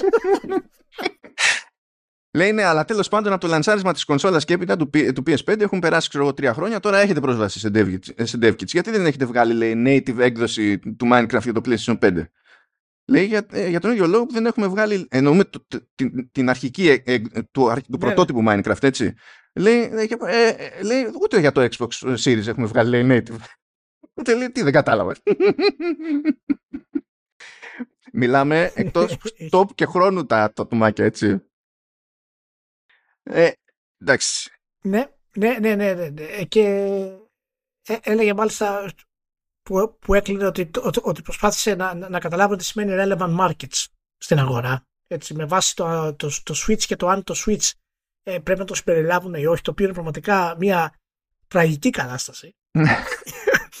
είναι τραγική συζήτηση και μόνο είναι τραγική κατάσταση γιατί όλα φαίνεται ότι δεν έχουν να κάνουν με το μέγεθος της αγοράς αλλά περισσότερο με το τεχνικό τομέα και δείχνει πόσο επιφανειακές είναι αυτές οι προσεγγίσεις όσον αφορά, ας πούμε, στο, ε, στο Nintendo Switch, που είναι φυσικά ένας σημαντικός παίχτη στην αγορά, σημαντικό στον κόσμο άνετα, με, με καθαρά κέρδη μεγαλύτερα και από τις δύο εταιρείες στο, στο, στο, gaming. Αλλά και, και, και, κλείνει πάρα πολύ, ε, αυτό με έκανε φοβερή εντύπωση, που δείχνει γενικά η δεύτερη μέρα έδειξε πάρα πολύ πόσο ανέτοιμη ήταν γενικά η δικηγόρη στην όλη διαδικασία. Και μου κάνει φοβερή εντύπωση αυτό το πράγμα. Το, το, το τρίτο κομμάτι τελικά, γιατί είπαμε παραπάνω, ε, για τα relevant markets που είπαμε μόλις τώρα. Τώρα έχουμε την, την FTC που λέει ότι γιατί έχετε τα 68, 68,7 δις και δεν τα ξοδεύετε για να κάνετε συμφωνίες όπως κάνει η Sony. Και ο Spencer μπαίνει σε mode ε, ε, let's examine how reality works. Ναι, και, και, και, και, και εξήγησε πράγματα τα οποία έχουν να κάνουν φυσικά με τη δύναμη του branding, με, με ιστορικές συμφωνίες, με την το μέγεθος της μιας κονσόλας σε κάθε αγορά και πώς βολεύει τους publishers και τους ε, developers, έτσι. Ε, πραγματικά θέματα που είναι παιδιάστικα. Δηλαδή οι δικηγόροι αυτά πρέπει να τα ξέρουν από το α, από το καλημέρα, αυτά πρέπει να ξέρουν, ούτε να κάνουν να τα ρωτήσουν. Μου κάνει φοβερή εντύπωση γιατί η CMA περίμενε σε έναν βαθμό να είναι λίγο έτσι βρετανική του στυλ, να, έχει, δηλαδή, να είναι και λίγο τσίρκο σε αυτά που κάνει και σε αυτά που που ισχυρίζεται. Αλλά το FTC είναι περίμενε να έχει πολύ μεγαλύτερη βαρύτητα σε αυτά τα πράγματα. Δεν μπορεί να ρωτάς τώρα γιατί δεν χρησιμοποιείς τα δισεκατομμυριά σου να κάνεις acquisitions. Ναι, εσένα περίμενε η Microsoft να σκεφτεί να το κάνει αυτό το πράγμα. Ευτυχώς που τους το είπες, γιατί μέχρι τώρα δεν ήξερα να το κάνει. Μπράβο, ευχαριστούμε πάρα για, πολύ. Για να καταλάβετε έτσι, α, α, αναγκάστηκε να εξηγήσει ο Spencer μεταξύ άλλων ποια είναι, τι σημαίνει κάνω συμφωνία τύπου Final Fantasy 16 εγώ σε Xbox και τι σημαίνει κάνω συμφωνία, ε, την ίδια συμφωνία ως Sony. Γιατί σου λέει η Sony έχει να αποκλείσει ε, εμένα που έχω μικρότερο μερίδιο, πράγμα που σημαίνει ότι, μπορεί, ότι χρειάζεται να δώσει λιγότερα χρήματα στη Square Enix η οποία Square Enix θα πει ότι εγώ τι θα χάσω αυτό που θα πουλάγα στο Xbox. Πόσο θα πουλάγα στο Xbox, ένα υποσύνολο όσο αυτού που θα πουλάγα στο PS5. Άρα, εγώ το κοστολογώ τόσο και θέλω από τη Sony τόσα για να είμαι OK. Αν πω εγώ να κάνω το ίδιο, θα πρέπει. Η Square Enix θα ξέρει ότι θα χάσει την μερίδα του λέοντος από τις πιθανές πωλήσεις που θα είχε αν έβγαινε παντού το παιχνίδι. Πράγμα που σημαίνει ότι εγώ πρέπει να δώσω πολλά περισσότερα λεφτά στη Square Enix για να κάνω το ίδιο πράγμα που κάνει η Sony. Και ήμασταν στη φάση τα βασικά στα τελείως βασικά. Ή που τους εξηγούσε ότι δεν είναι, λέει, δεν κάνουμε, λέει, δεν, όταν κάνεις μια εξαγορά, δεν κάνεις λέει, πληρωμή. Κάνεις άλλο. λέει, στα οικονομικά δεν ισχύει ε, αυτό το πράγμα. Ε, ε, είναι πραγματικά απαράδεκτο σε αυτό το πράγμα. Να πούμε ότι πολλά από τα έγγραφα τα οποία βγήκαν αυτή την περίοδο, τώρα αυτά, μεταξύ της δεύτερης και της τρίτη μέρα κυρίως, ε, αναδεικνύουν φυσικά, αναδεικνύουν φυσικά και το άλλο πρόσωπο της Microsoft. Έτσι, γιατί φυσικά έχει, έχει αρκετά δίκαια στο να περάσει την εξαγορά σύμφωνα με την νομοθεσία, αλλά τα λόγια που λέει ότι νοιάζεται πάρα πολύ και δεν θέλει να σταματήσει τα games να βγαίνουν σε άλλες κονσόλες είναι, ξέρετε, είναι και λίγο σάλτσα. Έτσι, γιατί από διάφορα μέλη, από διάφορα μέλη έχουν εμφανιστεί ότι φυσικά έχει στρατηγική να μην βγάλει παιχνίδια ενάντια στην κονσόλα ε, σε άλλα formats, είτε σε streaming formats όπως είναι το PlayStation Now με αφορμή το Minecraft, είτε σε, στη φάση της Bethesda που υπήρχε μια συνομιλία μεταξύ του Heinz Bethesda και του Spencer που, λέγανε, που, που του έλεγε, είπε ότι η συμφωνία δική μας είναι διαφορετική από Activision Blizzard. Δηλαδή, ε, εμείς είμαστε αποκλειστικοί. Ναι, ο, ο, συγγνώμη, ο Pete Hines εκεί πέρα τι κάνει, ας πούμε; Δεν, δεν κατάλαβα γιατί, γιατί εξεπλάγει ο, ο Pete Hines. Του είχε τάξει κάτι άλλο. Όχι, αλλά φαντάζομαι ότι ε, όταν έγινε αυτό το πράγμα, ο Χάιντ δεν ήξερε ότι θα έρθει ένας άλλο μεγαθύριο το οποίο θα έχει την ελευθερία που αυτός δεν έχει. Και προφανώς κάνει χρήματα με αυτό το τομέα. Αλλά αυτά τα mail φυσικά δεν μπορούμε να τα πάρουμε και face value. Γιατί μπορεί απλά να είναι μια συνομιλία μεταξύ μεγάλων κεφαλιών. Δεν, δεν πάει να πει ότι, όχ, έγινε κάποια μεγάλη προδοσία στην όλη κατάσταση. Και άλλο η business Bethesda, έτσι, άλλο η business Activision Blizzard. Ε, Προφανώς. Δεν είμαστε τρελοί. Τη μία την παίρνεις για να έχεις αποκλειστικό και να βοηθήσεις την κονσόλα σου την άλλη την παίρνεις για να γίνεις παγκόσμια δύναμη. Έχει, έχει, έχει μεγάλες διαφορές αυτό το πράγμα γιατί έχει πάρα πολλές επεκτάσεις σε διάφορες αγορές. Ε, οπότε η Microsoft φυσικά και δεν θέλει να βγάλει πράγματα στη Sony και φυσικά κάνει παραχωρήσεις για να το κάνει αυτό το πράγμα. Δηλαδή να μπορέσει να βοηθήσει άλλες εταιρείες. Και φυσικά ε, υπάρχει και το mail που έστειλε το Chief Financial Officer, το Tim Stewart, αυτό που είπες από το Matt Putty, το οποίο ανέφερε μέσα κιόλας ότι ναι, θέλουμε να βγάλουμε τη Sony εκτός της αγοράς. Χρησιμοποιώντας χρήματα. Τελείως.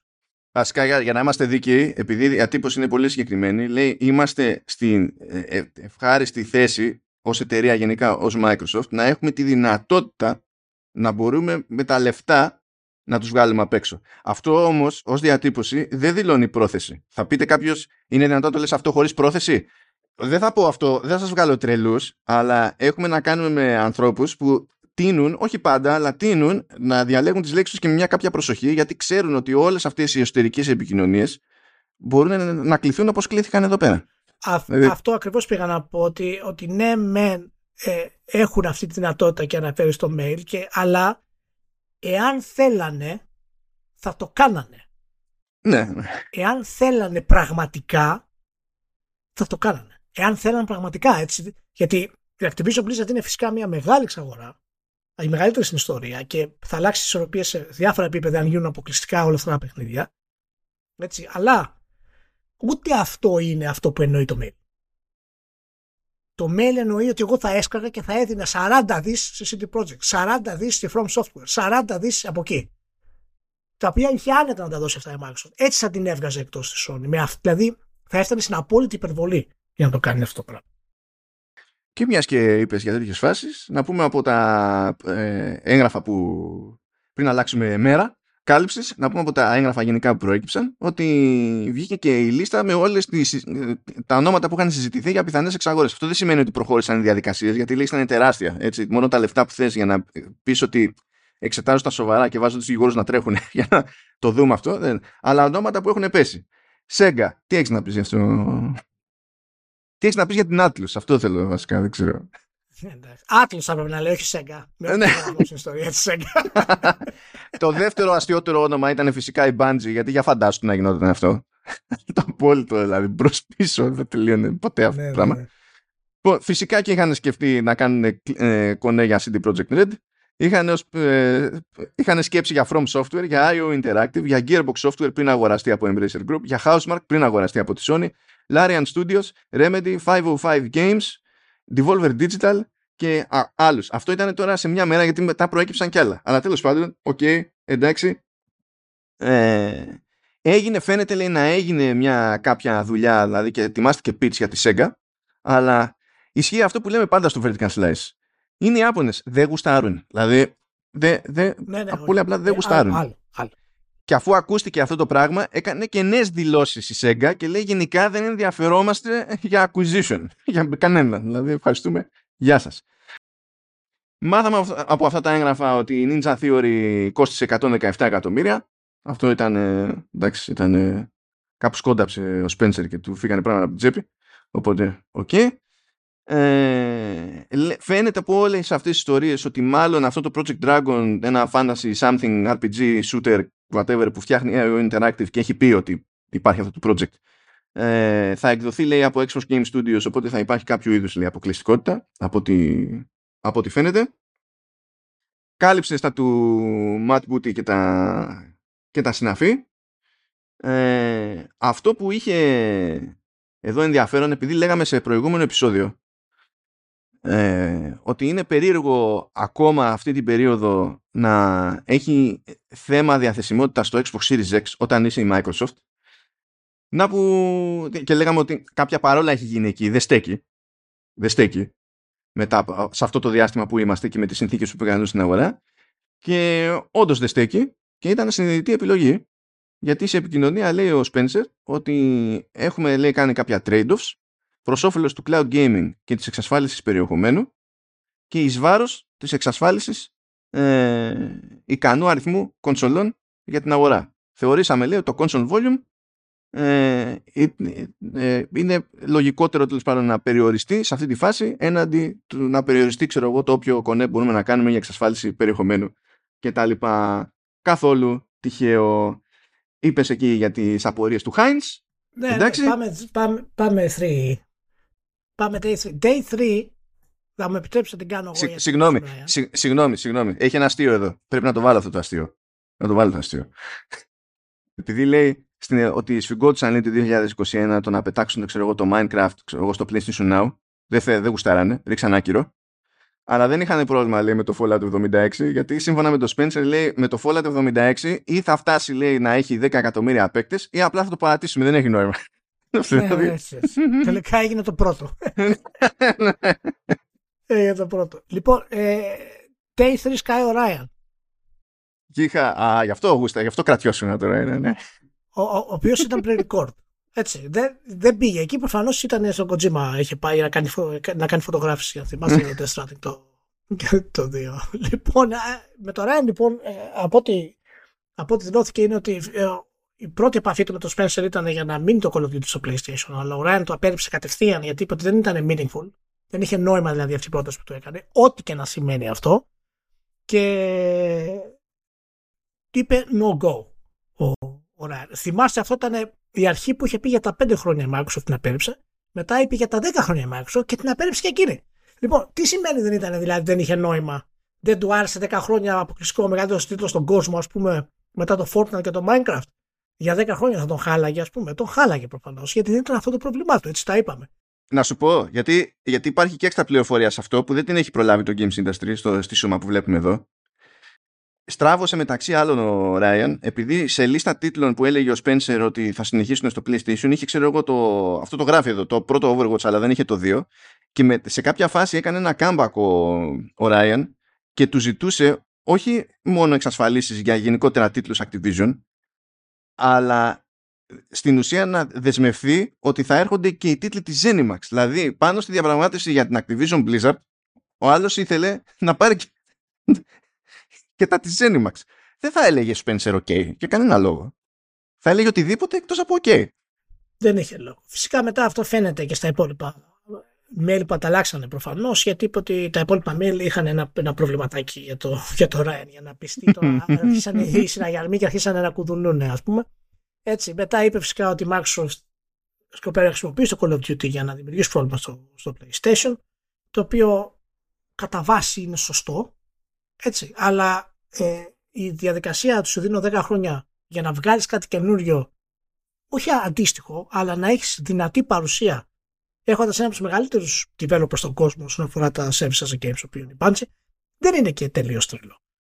Ε, και η Microsoft 4 από δηλώσεις που εμφανίστηκαν μετά ε, μάθαμε το εξής μάλλον ότι η Microsoft στην Αμερική επειδή τα παιχνίδια της έχουν πολύ shooting έχει πέρασει. Δεν ξέρω αν το ήξερες αυτό στην Αμερική. Εμφανίστηκε αυτό. Το είπε ο Ράιαν. Το είπε ο Ράιαν που βγάζει τα περισσότερα λεφτά από το Call of Duty στην Αμερική με το PlayStation. Το είπε αυτό. Ναι, ναι, ναι, αλλά, αλλά η Microsoft τα πήγαινε καλύτερα με shooters στην ναι, φυσικά εμφανίστηκε μετά ότι θα, έχει, θα είναι η εμπειρία στο PlayStation δεν θα είναι τόσο καλή, το οποίο δεν ξέρω αυτό τι σημαίνει και ποια είναι η λογική του για αυτό το πράγμα. Δηλαδή, για ποιο λόγο η Microsoft να χάσει χρήματα με το να βγάλει κακό Call of Duty στο PlayStation δεν έχει κανένα νόημα ε, αυτό το πράγμα. Είναι μία από τις ιδέες του Μάιαν, το οποίο προσπαθεί στην ουσία να έχει επιχειρήματα και δεν έχει. Ο Ράιν μετά συνέχισε και είπε ότι ε, δεν έχει πρόβλημα με, το, με τα αποκλειστικά ε, και για το Starfield ιδιαίτερα δεν του αρέσει αλλά εντάξει, δεν το θεωρεί anti-competitive. Αυτό γέλαγα που το είδα. Αυτό γέλαγα. Με, Εγώ θα, με όλα θα αυτά είχα... τα αποκλειστικά το third parties δεν το θεωρείς anti-competitive. Ευχαριστούμε για τη χάρη που κάνεις. Αν ήμουν FTC και τον άκουγα να το ξεφουρνίζει αυτό και μάλιστα σε pre-recorded ε, κατάθεση, όχι μου ξέφυγε στο live, θα είχα πάθει έμφραγμα. Μετά έμφραγμα θα είχα πάθει. Με, μετά κάνει backtracking ακόμα και στο cloud, το cloud, το οποίο ήταν το, το δεύτερο μετά το το Call of Duty το πρόβλημά του και λέει ότι το cloud δεν το βλέπω να είναι ναι, θα έχει, έχει ακόμα component μεταξύ το 25 και το 35 μάλλον πρόσεξε θα είναι component meaningful component αναφέρεται ότι θα έχει κάποια ουσιαστική παρουσία Άρα είναι τεράστια αγορά και θα αλλάξει για πάντα το gaming. Τι δεν καταλαβαίνεις. Ναι, ε, αυτά λέει 12 χρόνια. Και μίλησε μετά για το PlayStation Now ότι έφερε τους 3, εκατομμύρια κόσμο μέσα τους έβαλε στο PlayStation Plus και αυτό δεν είναι μεγάλη business, το οποίο ισχύει και αυτό καταρρύπτει ούτως ή άλλως με δεύτερο ε, τρόπο το επιχείρημά του για το cloud gaming και ότι θα πάθουμε με Microsoft πάρει όλη αυτή η κατάσταση. Πραγματικά ήταν μια ε, κατάθεση η οποία πήγε πίσω όλες τις ε, τις δηλώσεις οι οποίες ήταν ε, αρχικά ενάντια στην, ε, στην εξαγορά. Και μετά αναφέρει το, το, το εξής φοβερό ότι η συμφωνία μεταξύ Microsoft και Activision θα φέρει προβλήματα γενικότερα και οι publishers μέσω αυτού δεν τους αρέσει το Game Pass γιατί η, η αξία του είναι, είναι καταστροφική. Χρησιμοποιείς ακριβώς αυτή τη λέξη καταστροφική.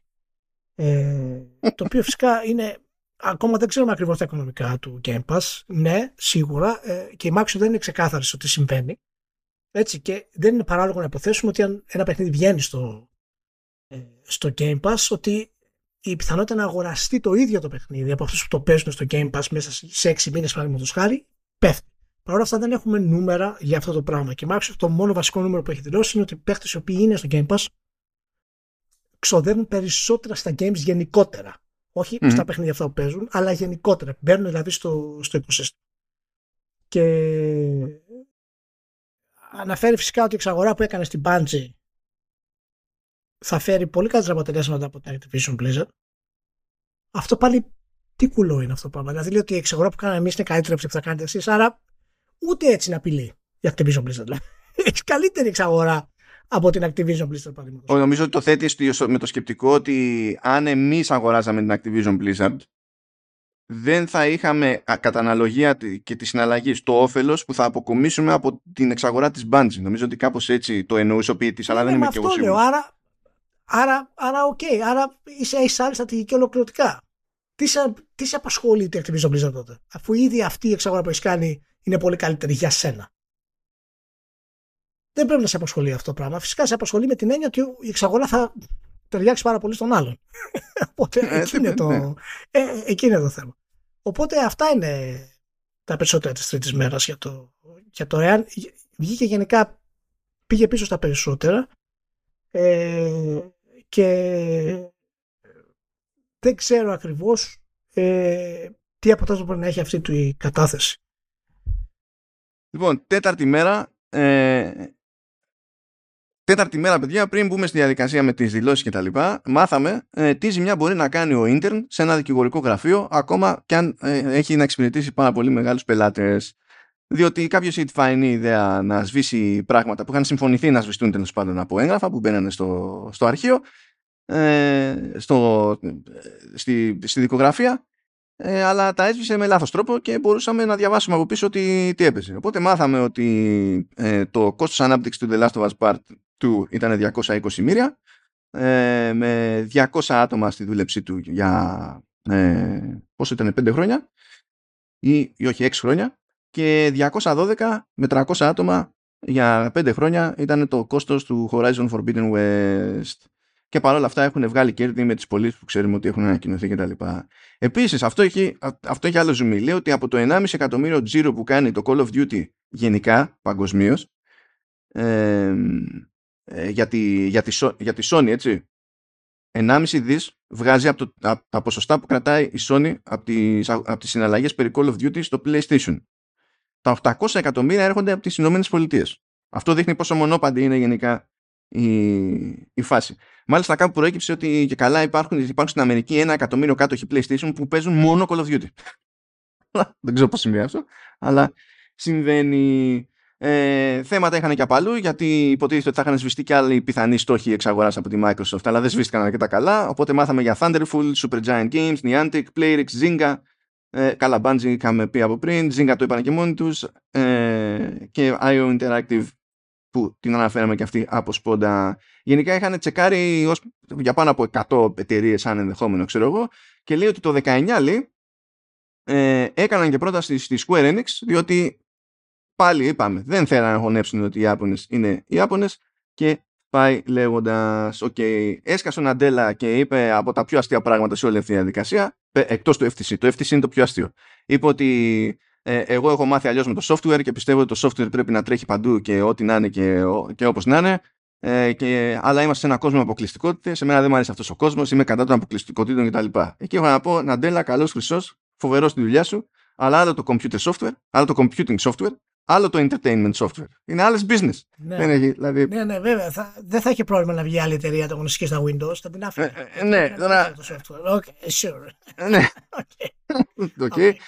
Ε, είπε και εκείνος ότι το cloud gaming είναι ένα συμπλήρωμα, λέει, κυρίως ε, σε, σε κονσόλες, PC και, και τα λοιπά. Ε, δεν τη βλέπει ως υποκατάστατο, λέει, στη, στην κονσόλα. Ε, επίσης έσκασε και ο Kotick να, να πει πέντε πράγματα και είπε τέλος πάντων ότι ήταν λάθος του που ε, ξέγραψε λέει το Switch. Ε, θεωρούσα ότι δεν θα πήγαινε καλά και προφανώς λέει ε, πήγε καλά και ήταν λάθος λέει το ότι δεν με ένοιαξε να φέρω λέει, το Call of Duty ξέρω εγώ στο τέτοιο στο Switch, OK okay. ε, είπε λέει βέβαια ότι αυτά που λέει η Microsoft ότι θα φέρει το Call of Duty λέει στο, στο Switch και τα λοιπά και στο όποιο σύστημα της Nintendo ε, το έμαθα λέει από τον τύπο δεν, δεν είχα ενημερωθεί ναι, είναι, όλο, είναι, είναι surreal, είναι surreal. Ο Kotick λέει ότι δεν γουστάρει τις υπηρεσίες τύπου Game Pass διότι άκου τώρα τάκα they're not the best way to enable players to make their investments. Κώτικ. Λάθος, λά, λάθος, λάθος, λάθος λεξιλόγιο σε αυτό. Είσαι, δεν είσαι στο boardroom. Είσαι, είναι λάθος αυτό. Τέλος πάντων, λέει δέχομαι όμως ότι πολλοί λέει και στην ίδια μου την εταιρεία διαφωνούν με αυτό και τα λοιπά. Ε, είπε ο Κότεκ επίσης ότι δεν βλέπει λόγο να ε, πάρει κάποιος το Call of Duty ως αποκλειστικότητα για το, για το Xbox διότι λέει θα τρώγαμε λέει τέτοιο crash θα δεν παίζει τέτοιο βιτριόλι και τα λοιπά που δεν θα υπήρχε ελπίδα να το, να το διαχειριστούμε Λέει επίσης δεν θα υπήρχε ε, για τους ίδιους λόγους κανένα νόημα στο να πάμε συνειδητά και να κάνουμε την έκδοση του Call of Duty για εκτός Xbox χειρότερη ξέρω εγώ και τέτοια θα τρώγαμε πάλι το κράτος ελέος OK, okay. Και για κλείσιμο σε αυτή την ιστορία, η Amy Hood, που CFO της Microsoft, λέει ότι το ενδεχόμενο του να γίνει αποκλειστικό λέει, το Call of Duty δεν συζητήθηκε σίγουρα ποτέ με μένα. Για το τι θα σημαίνει οικονομικά. Δηλαδή, δεν χρειά... όπως και αν έχει συζητηθεί, δεν έχει φτάσει ποτέ σε μένα για να πούμε ότι το σκεφτόμαστε ξέρω εγώ, σοβαρά και προσπαθούμε να φτιάξουμε ένα πλάνο. Πάμε πάλι εκεί πέρα στη, στην τελευταία μέρα της ακροαματικής διαδικασίας. Ε, και έλεγε τέλος πάντων το FTC. Ναι, αλλά άμα το γίνει, περάσει της Microsoft, ε, θα φύγουν χρήστες από τη Sony και θα πάνε στο, στο Xbox κτλ. Λες και αυτό είναι αυτόματα φύρα και καταστροφή για τον καταναλωτή.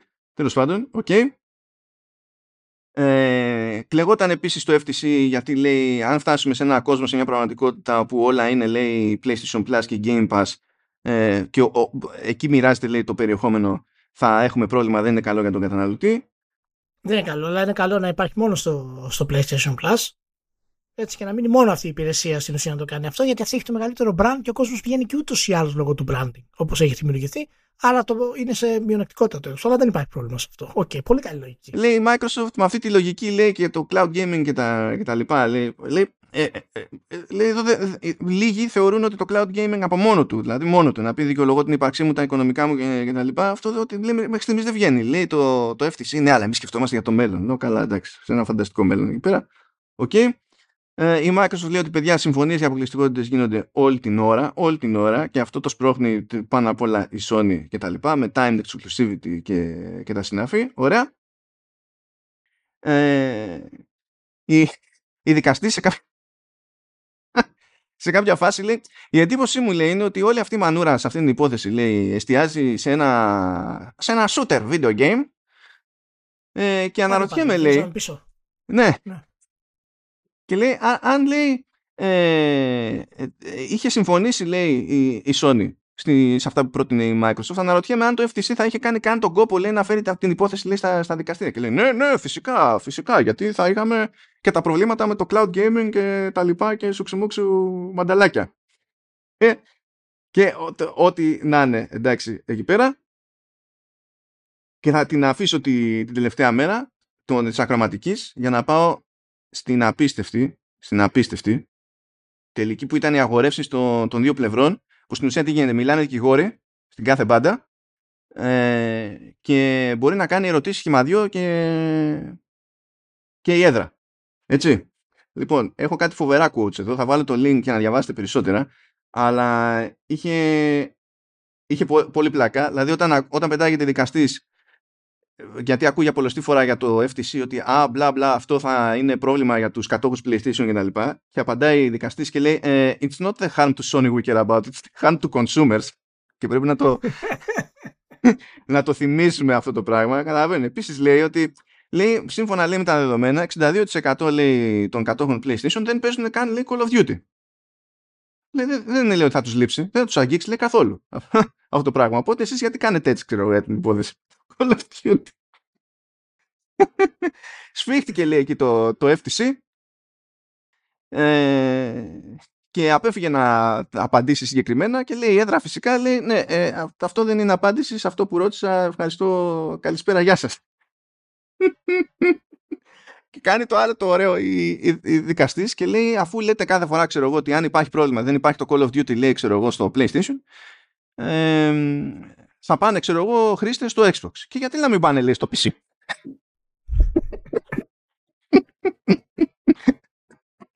Φυσικά το FTC δεν ήξερε τι να πει εκεί. Δεν μπορούσε να πει, ναι, ξέρεις, για να το παίζεις τούμπανο, ξέρω εγώ, στο Call of Duty πρέπει να κάνεις άλλη επένδυση, θέλει άλλα λεφτά, ενώ οι κονσόλες είναι πιο προσιτές. Δεν ήξερε τι να το πει, γιατί δεν ήταν καθόλου ναι. προετοιμασμένοι στη, στην όλη φάση. Θα μπορούσε να πει κάλλιστα ότι τα περισσότερα PC είναι λάπτοπ, οπότε δεν την παλεύουν και σούξου μουξου μανταλάκια. Ε, αλλά αυτό που είπες πριν, όταν έλεγε στα του Ράιαν και λέω θα είχα πάθει κεφαλικό άμα ήμουν το FTC, λέει λοιπόν ο δικαστής What do you say though to Mr. Ryan who said that star whatever, Starfield εννοεί,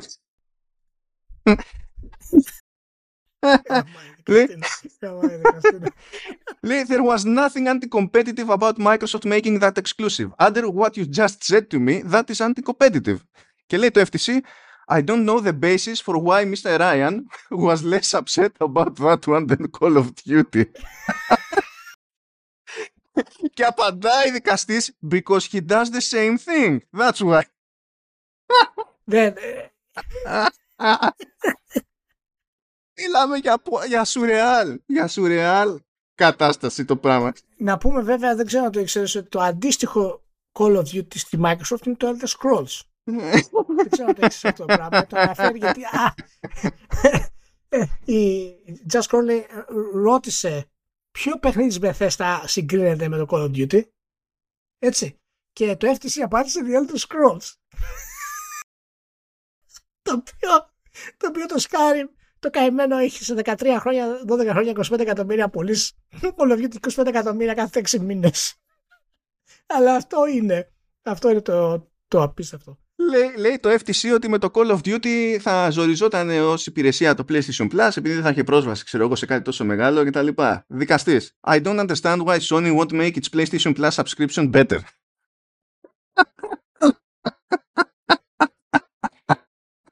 Μου κάνει εντύπωση ακόμα κανένας δεν έχει πει. Περιμένω ποιος, αλλά κανένας δεν θα το πει. Γιατί ούτε η Microsoft φέρει να πει ότι εγώ θα έχω το παιχνίδι μου στο Game Pass ε, δωρεάν στην ουσία και άλλος θα πληρώνει 80 ευρώ. Κανένας δεν θέλει να το πει αυτό. Ούτε η Sony θέλει να το πει αυτό, ούτε η Microsoft θέλει να το πει αυτό. Αλλά να το έχει καταλάβει ο δικαστής. Πρέπει να το έχει καταλάβει. Φαίνεται λίγο γατόνι. Το FTC πάντω, φίλε, πραγματικά να σου πω κάτι την αλήθεια. Άμα έκανα εγώ 6 μήνες δικηγορικά, έτσι ένα, ένα, ένα crash test, ένα crash course δικηγορικό, θα ήμουν καλύτερα, ναι, φίλε. Πραγματικά δηλαδή. Φαίνεται ότι έχουν, έχουν πολύ λίγη γνώση πώς να χειριστούν την πληροφορία που έχουν για τα games. Ρε φίλε, τους λέει ότι είστε εδώ πέρα και κάθεστε, κάθεστε λέει και χτυπιέστε για την παρουσία του Call of Duty σε cloud gaming κτλ. Λέει, ορίστε, κάναν αυτοί λέει ένα μάτσο συμφωνίες με, ξέρω εγώ, όπως με την Nvidia. Που η Nvidia λέει, έχει δηλώσει και δημοσίως ότι κομπλέ κανένα πρόβλημα, ευχαριστημένοι όλα του πάνω. Και χαιρόμαστε γιατί το Call of Duty και όλα είναι λέει, ε, πολύ δημοφιλές στο GeForce Now και τα συναφή. Όλα jet. Ε, λέει, εφόσον έχουν γίνει αυτά τα πράγματα, λέει, αυτό κατά μία έννοια δεν πήρατε λέει ως FTC αυτό που θέλατε. Γιατί είστε εδώ; λέει, λέει ο άλλος, λέει, όχι λέει αυτό νομικά δεν έχει λέει κάποια ισχύ γιατί τεχνικός δεν αποτελεί λέει μέρος της διαδικασίας της συμφώνευσης είναι απλά λέει sweetener. Τι λένε τα, τι λες ρε φίλε; Έγινε, είναι fact of life. Τι πάει να πει ότι είναι non-issue under the law, είναι fact of life. Δεν μπορείς να προσπίθεις ότι δεν... Και λέει ναι, έχετε συμβάσεις όμως. Ναι, ξέρουμε ότι υπάρχουν συμβάσεις, αλλά δεν ξέρουμε για τίποτα λέει πέρα από αυτές τις συμβάσεις. Ναι, και εγώ δεν ξέρω αν θα πεθάνω αύριο, είναι άγνωστο. Ξέρω αυτή τη στιγμή ότι ζω ακόμα. Ε, είναι, είναι μαγική, ρε. Είναι μαγική. Δηλαδή θα χάσουν φαντασμαγορικά. Φαντασμαγορικά όμως. Θα θέλω πάρα πολύ όταν βγήκε το σκεπτικό της έδρας δηλαδή, εφόσον η στάση της έδρας ήταν αυτή σε όλη αυτή τη διαδικασία, που μάλλον είχε βαρέσει τέτοιο, είχε ξενερώσει από τη ζωή της η, η γυναίκα με όλες τις βλακίες που ακούει και από τις δύο μπάντες, αλλά κυρίως από το FTC, θα πρέπει να έχει comedy value, το comedic value το, το σκεπτικό. Γιατί αυτοί γράφουν και χήμα. Δεν, ενώ τέλος πάντων στο δικό μας δίκαιο είμαστε πιο αγκούρια στο πώς εκφράζουν. Αυτοί γράφουν χήμα. Μπορούν να λένε το μακρύ και το κοντό τους. Άρα κλείσουμε όμορφα και ωραία. Να φύγουμε μην, μην πούμε ότι είμαστε όλη την ώρα στα, στα δικαστήρια, διότι έγινε ένα πράγμα εκεί, είχε showcase η, η Αναπούρνα. Ναι. Λοιπόν, θέλω να σε ενημερώσω, Ηλία, ότι η Αναπούρνα είναι και επισήμως η μόνη εταιρεία που ξέρει να κάνει παρουσίαση. Σε όλο το χώρο του gaming είναι η μόνη εταιρεία που ξέρει να κάνει παρουσίαση. Είδα τι ανακοινώσεις Είδα τις κοινώσει και τα τρέιλερ. Πάντω ήταν πολύ καλά. Ναι. Να πω, παιδιά, ότι κάθε φορά που έσκαγε αναφορά σε κάποιο παιχνίδι, έλεγε τον τίτλο του παιχνιδιού και από κάτω ακριβώς το ποιόν της ανακοίνωσης. Έλεγε λοιπόν, όταν είχε καινούριο παιχνίδι, Game Reveal. Και ήταν Game Reveal. Όταν είχε κάτι να προσθέσει, ε, κάποιο νέο τρέιλερ κτλ. ή να πει ημερομηνία, έλεγε Game Update. Ή Date Reveal, αν είχε ξεκάθαρα μόνο την ημερομηνία. Όταν ήθελε να ανακοινώσει κάποια συνεργασία με developer, έλεγε Developer Spotlight. Και όχι μόνο αυτό, αλλά όταν έβγαλε το δελτίο τύπου αφού ολοκληρώθηκε η παρουσίαση, τα είχε όλα ομαδοποιημένα έτσι, όχι καν με τη σειρά που τα παρουσίασε, αλλά με τη σειρά newsworthiness. Δηλαδή έβαλε μπροστά τα new games, ύστερα τις ημερομηνίες και ύστερα τα game updates και ό,τι είχε να κάνει με το ότι ξέρω εγώ να το Stray βγαίνει σου λέει τώρα Xbox 10 Αυγούστου ή το Storyteller θα σκάσει σε Netflix Games κτλ. Αυτά τα άφησε στο τέλος. Τα έβαλε με, με, σειρά βαρύτητας. Ε, τους λατρεύω μόνο και μόνο γι' αυτό γιατί δεν μου βγάλανε την πίστη. Ακόμα και τα developer spotlight αντί να είναι ένα μάτσο από φανφάρες ε, είχαν έμφαση στο, στο ανθρώπινο στοιχείο. Δηλαδή είχε, του, του, είχε τα ζευγάρι Απόνονα ας πούμε που φτιάχνουν φτιάχνουν δικό τους παιχνίδι που είναι κατά βάση ιδέα της συζύγου. Οπότε ο άλλος κάνει το, το, το, το, χαμαλίκι και ε, την κατεύθυνση τη δίνει η σύζυγος. Και ξεκινάνε και λέει ότι τη γνώρισα, λέει, εκεί στη δουλειά. Ήμασταν σε εταιρεία και φτιάχναμε, λέει, games. Και όταν της είπα πρώτη φορά να βγούμε, μου είπε όχι. Αλλά τη δεύτερη μου είπε ναι. Άλλο, άλλο στυλ τελείως η Αναπούρνα. Άλλο στυλ τελείως. Να πω τουλάχιστον να αναφέρω τα καινούρια καινούρια. Ε, ε, είναι το Last Fall Photography Sim, το οποίο είναι καμένη περίπτωση του παιχνιδιού. Είναι με Unreal Engine 5. Ε, προσπαθεί να είναι φωτορεαλιστικό και το ζήτημα είναι ότι έχω τα τοπία και είμαι φωτογράφος, τέλος, κούκου, δηλαδή κούκου, είναι το κούκου που μου αρέσει αλλά είναι κούκου. Υπάρχει το Ghost Bike που για κάποιο λόγο καβαλάμε εκεί ε, ένα, τέτοιο, ένα ποδήλατο το οποίο είναι και φάντασμα. Αλλά τώρα ε, εντάξει, εγώ ενθουσιάστηκα, ενθουσιάστηκα με το Thirsty Shooters που έρχεται, ξανά, έρχεται 2 Νοεμβρίου, και με το Cocoon που έκανε έτσι μια, ένα κάτι που φυσκάει 29 ε, Σεπτεμβρίου. Ωραίο το Cocoon. Ναι. Ε, γέλασα απίστευτα με το του ετή που είναι από τον Κέιτα Τακαχάση και ο πρωταγωνιστής είναι ένα παιδί το οποίο ε, είναι μονίμως σε πόζα τι που συνήθως στα games προκύπτει από bug. όταν γινόταν αυτό στο Cyberpunk γελάγαμε επειδή στεκόταν ο χαρακτήρας με ανοιχτά τα χέρια και δεν μπορούσε να κάνει τίποτα. Και εδώ είναι το concept του χαρακτήρα staff και staff, ωραία, το stray Xbox τα πάμε τούμπανο και μετά πετάγονται στην Αναπούρνα και λέει για πρώτη φορά θα κάνουμε εσωτερική παραγωγή. Και πώς θα ξεκινήσουμε; Θα ξεκινήσουμε με Blade Runner 2033 Labyrinth. Πρώτη φορά θα φτιάξουν αυτή παιχνίδι δικό τους και είπανε τι να, τι, πού να πάμε, Blade Runner. Ακούνε προφανώς το, το Vertical Slash. Είχαμε, είχαμε πει σε διάφορα pod εκθιάζοντας την Αναπούρνα ότι παρακαλούμε βγάλτε ένα παιχνίδι κανονικά δικό σας, φτιάξτε ένα development studio φοβερά δικό σας, γιατί έχετε όλο το cinematography στο αίμα σας και το storytelling στο αίμα σας, πραγματικά από τις ελάχιστες εταιρείε βιομηχανία που είναι τόσο φυσικό. Και έχουν φυσικά οι περισσότερες ιδέες τους είναι φυσικά artistic. Είναι, ξέρεις, οι φευγάτες είναι independent κτλ. Ανεξάρτητος στην κινηματογράφου που λέμε. Αλλά η, η είσοδό τους με τον Blade Runner δείχνει ότι μεγαλώνουν σαν εταιρεία πάρα πολύ και φυσικά ήταν πάρα πολύ ατμοσφαιρικό. Δεν αμφιβάλλω τι θα είναι. Εύχομαι δηλαδή και το είδος του παιχνιδιού να είναι καλό και να μην είναι τόσο artistic. Να είναι αρκετά προσεγμένο δηλαδή στο gameplay του γενικά. Ε, γιατί, γιατί μας λείπει το, το σύμπαν αυτό από τα video games και απορώ γιατί αρχικά η CD Projekt δεν το πήρε για να κάνει. Γιατί, γιατί ταιριάζει απόλυτα στην ιδέα του Λίνο υποθέσεις το Blade Runner με πρωταγωνιστή. Δεν είναι σαφές όμως τι στυλ ε, παιχνιδιού θα το κάνουν. Από όχι, δηλαδή. όχι, όχι. Φάνηκε σαν third person, ίσως adventure, ας πούμε, με γρήφου κτλ. Αλλά θα, θα δούμε. Αλλά ήταν πραγματικά εντυπωσιακό. Με αυτό κλείσανε και. Εντάξει, πρέπει να σου πω το περιμένω πώ και πώ. Εγώ σφίθηκα και με το Lorelai and the Laser Eyes, το οποίο δεν ήταν γνωστό, δεν ήταν ναι, καινούργιο.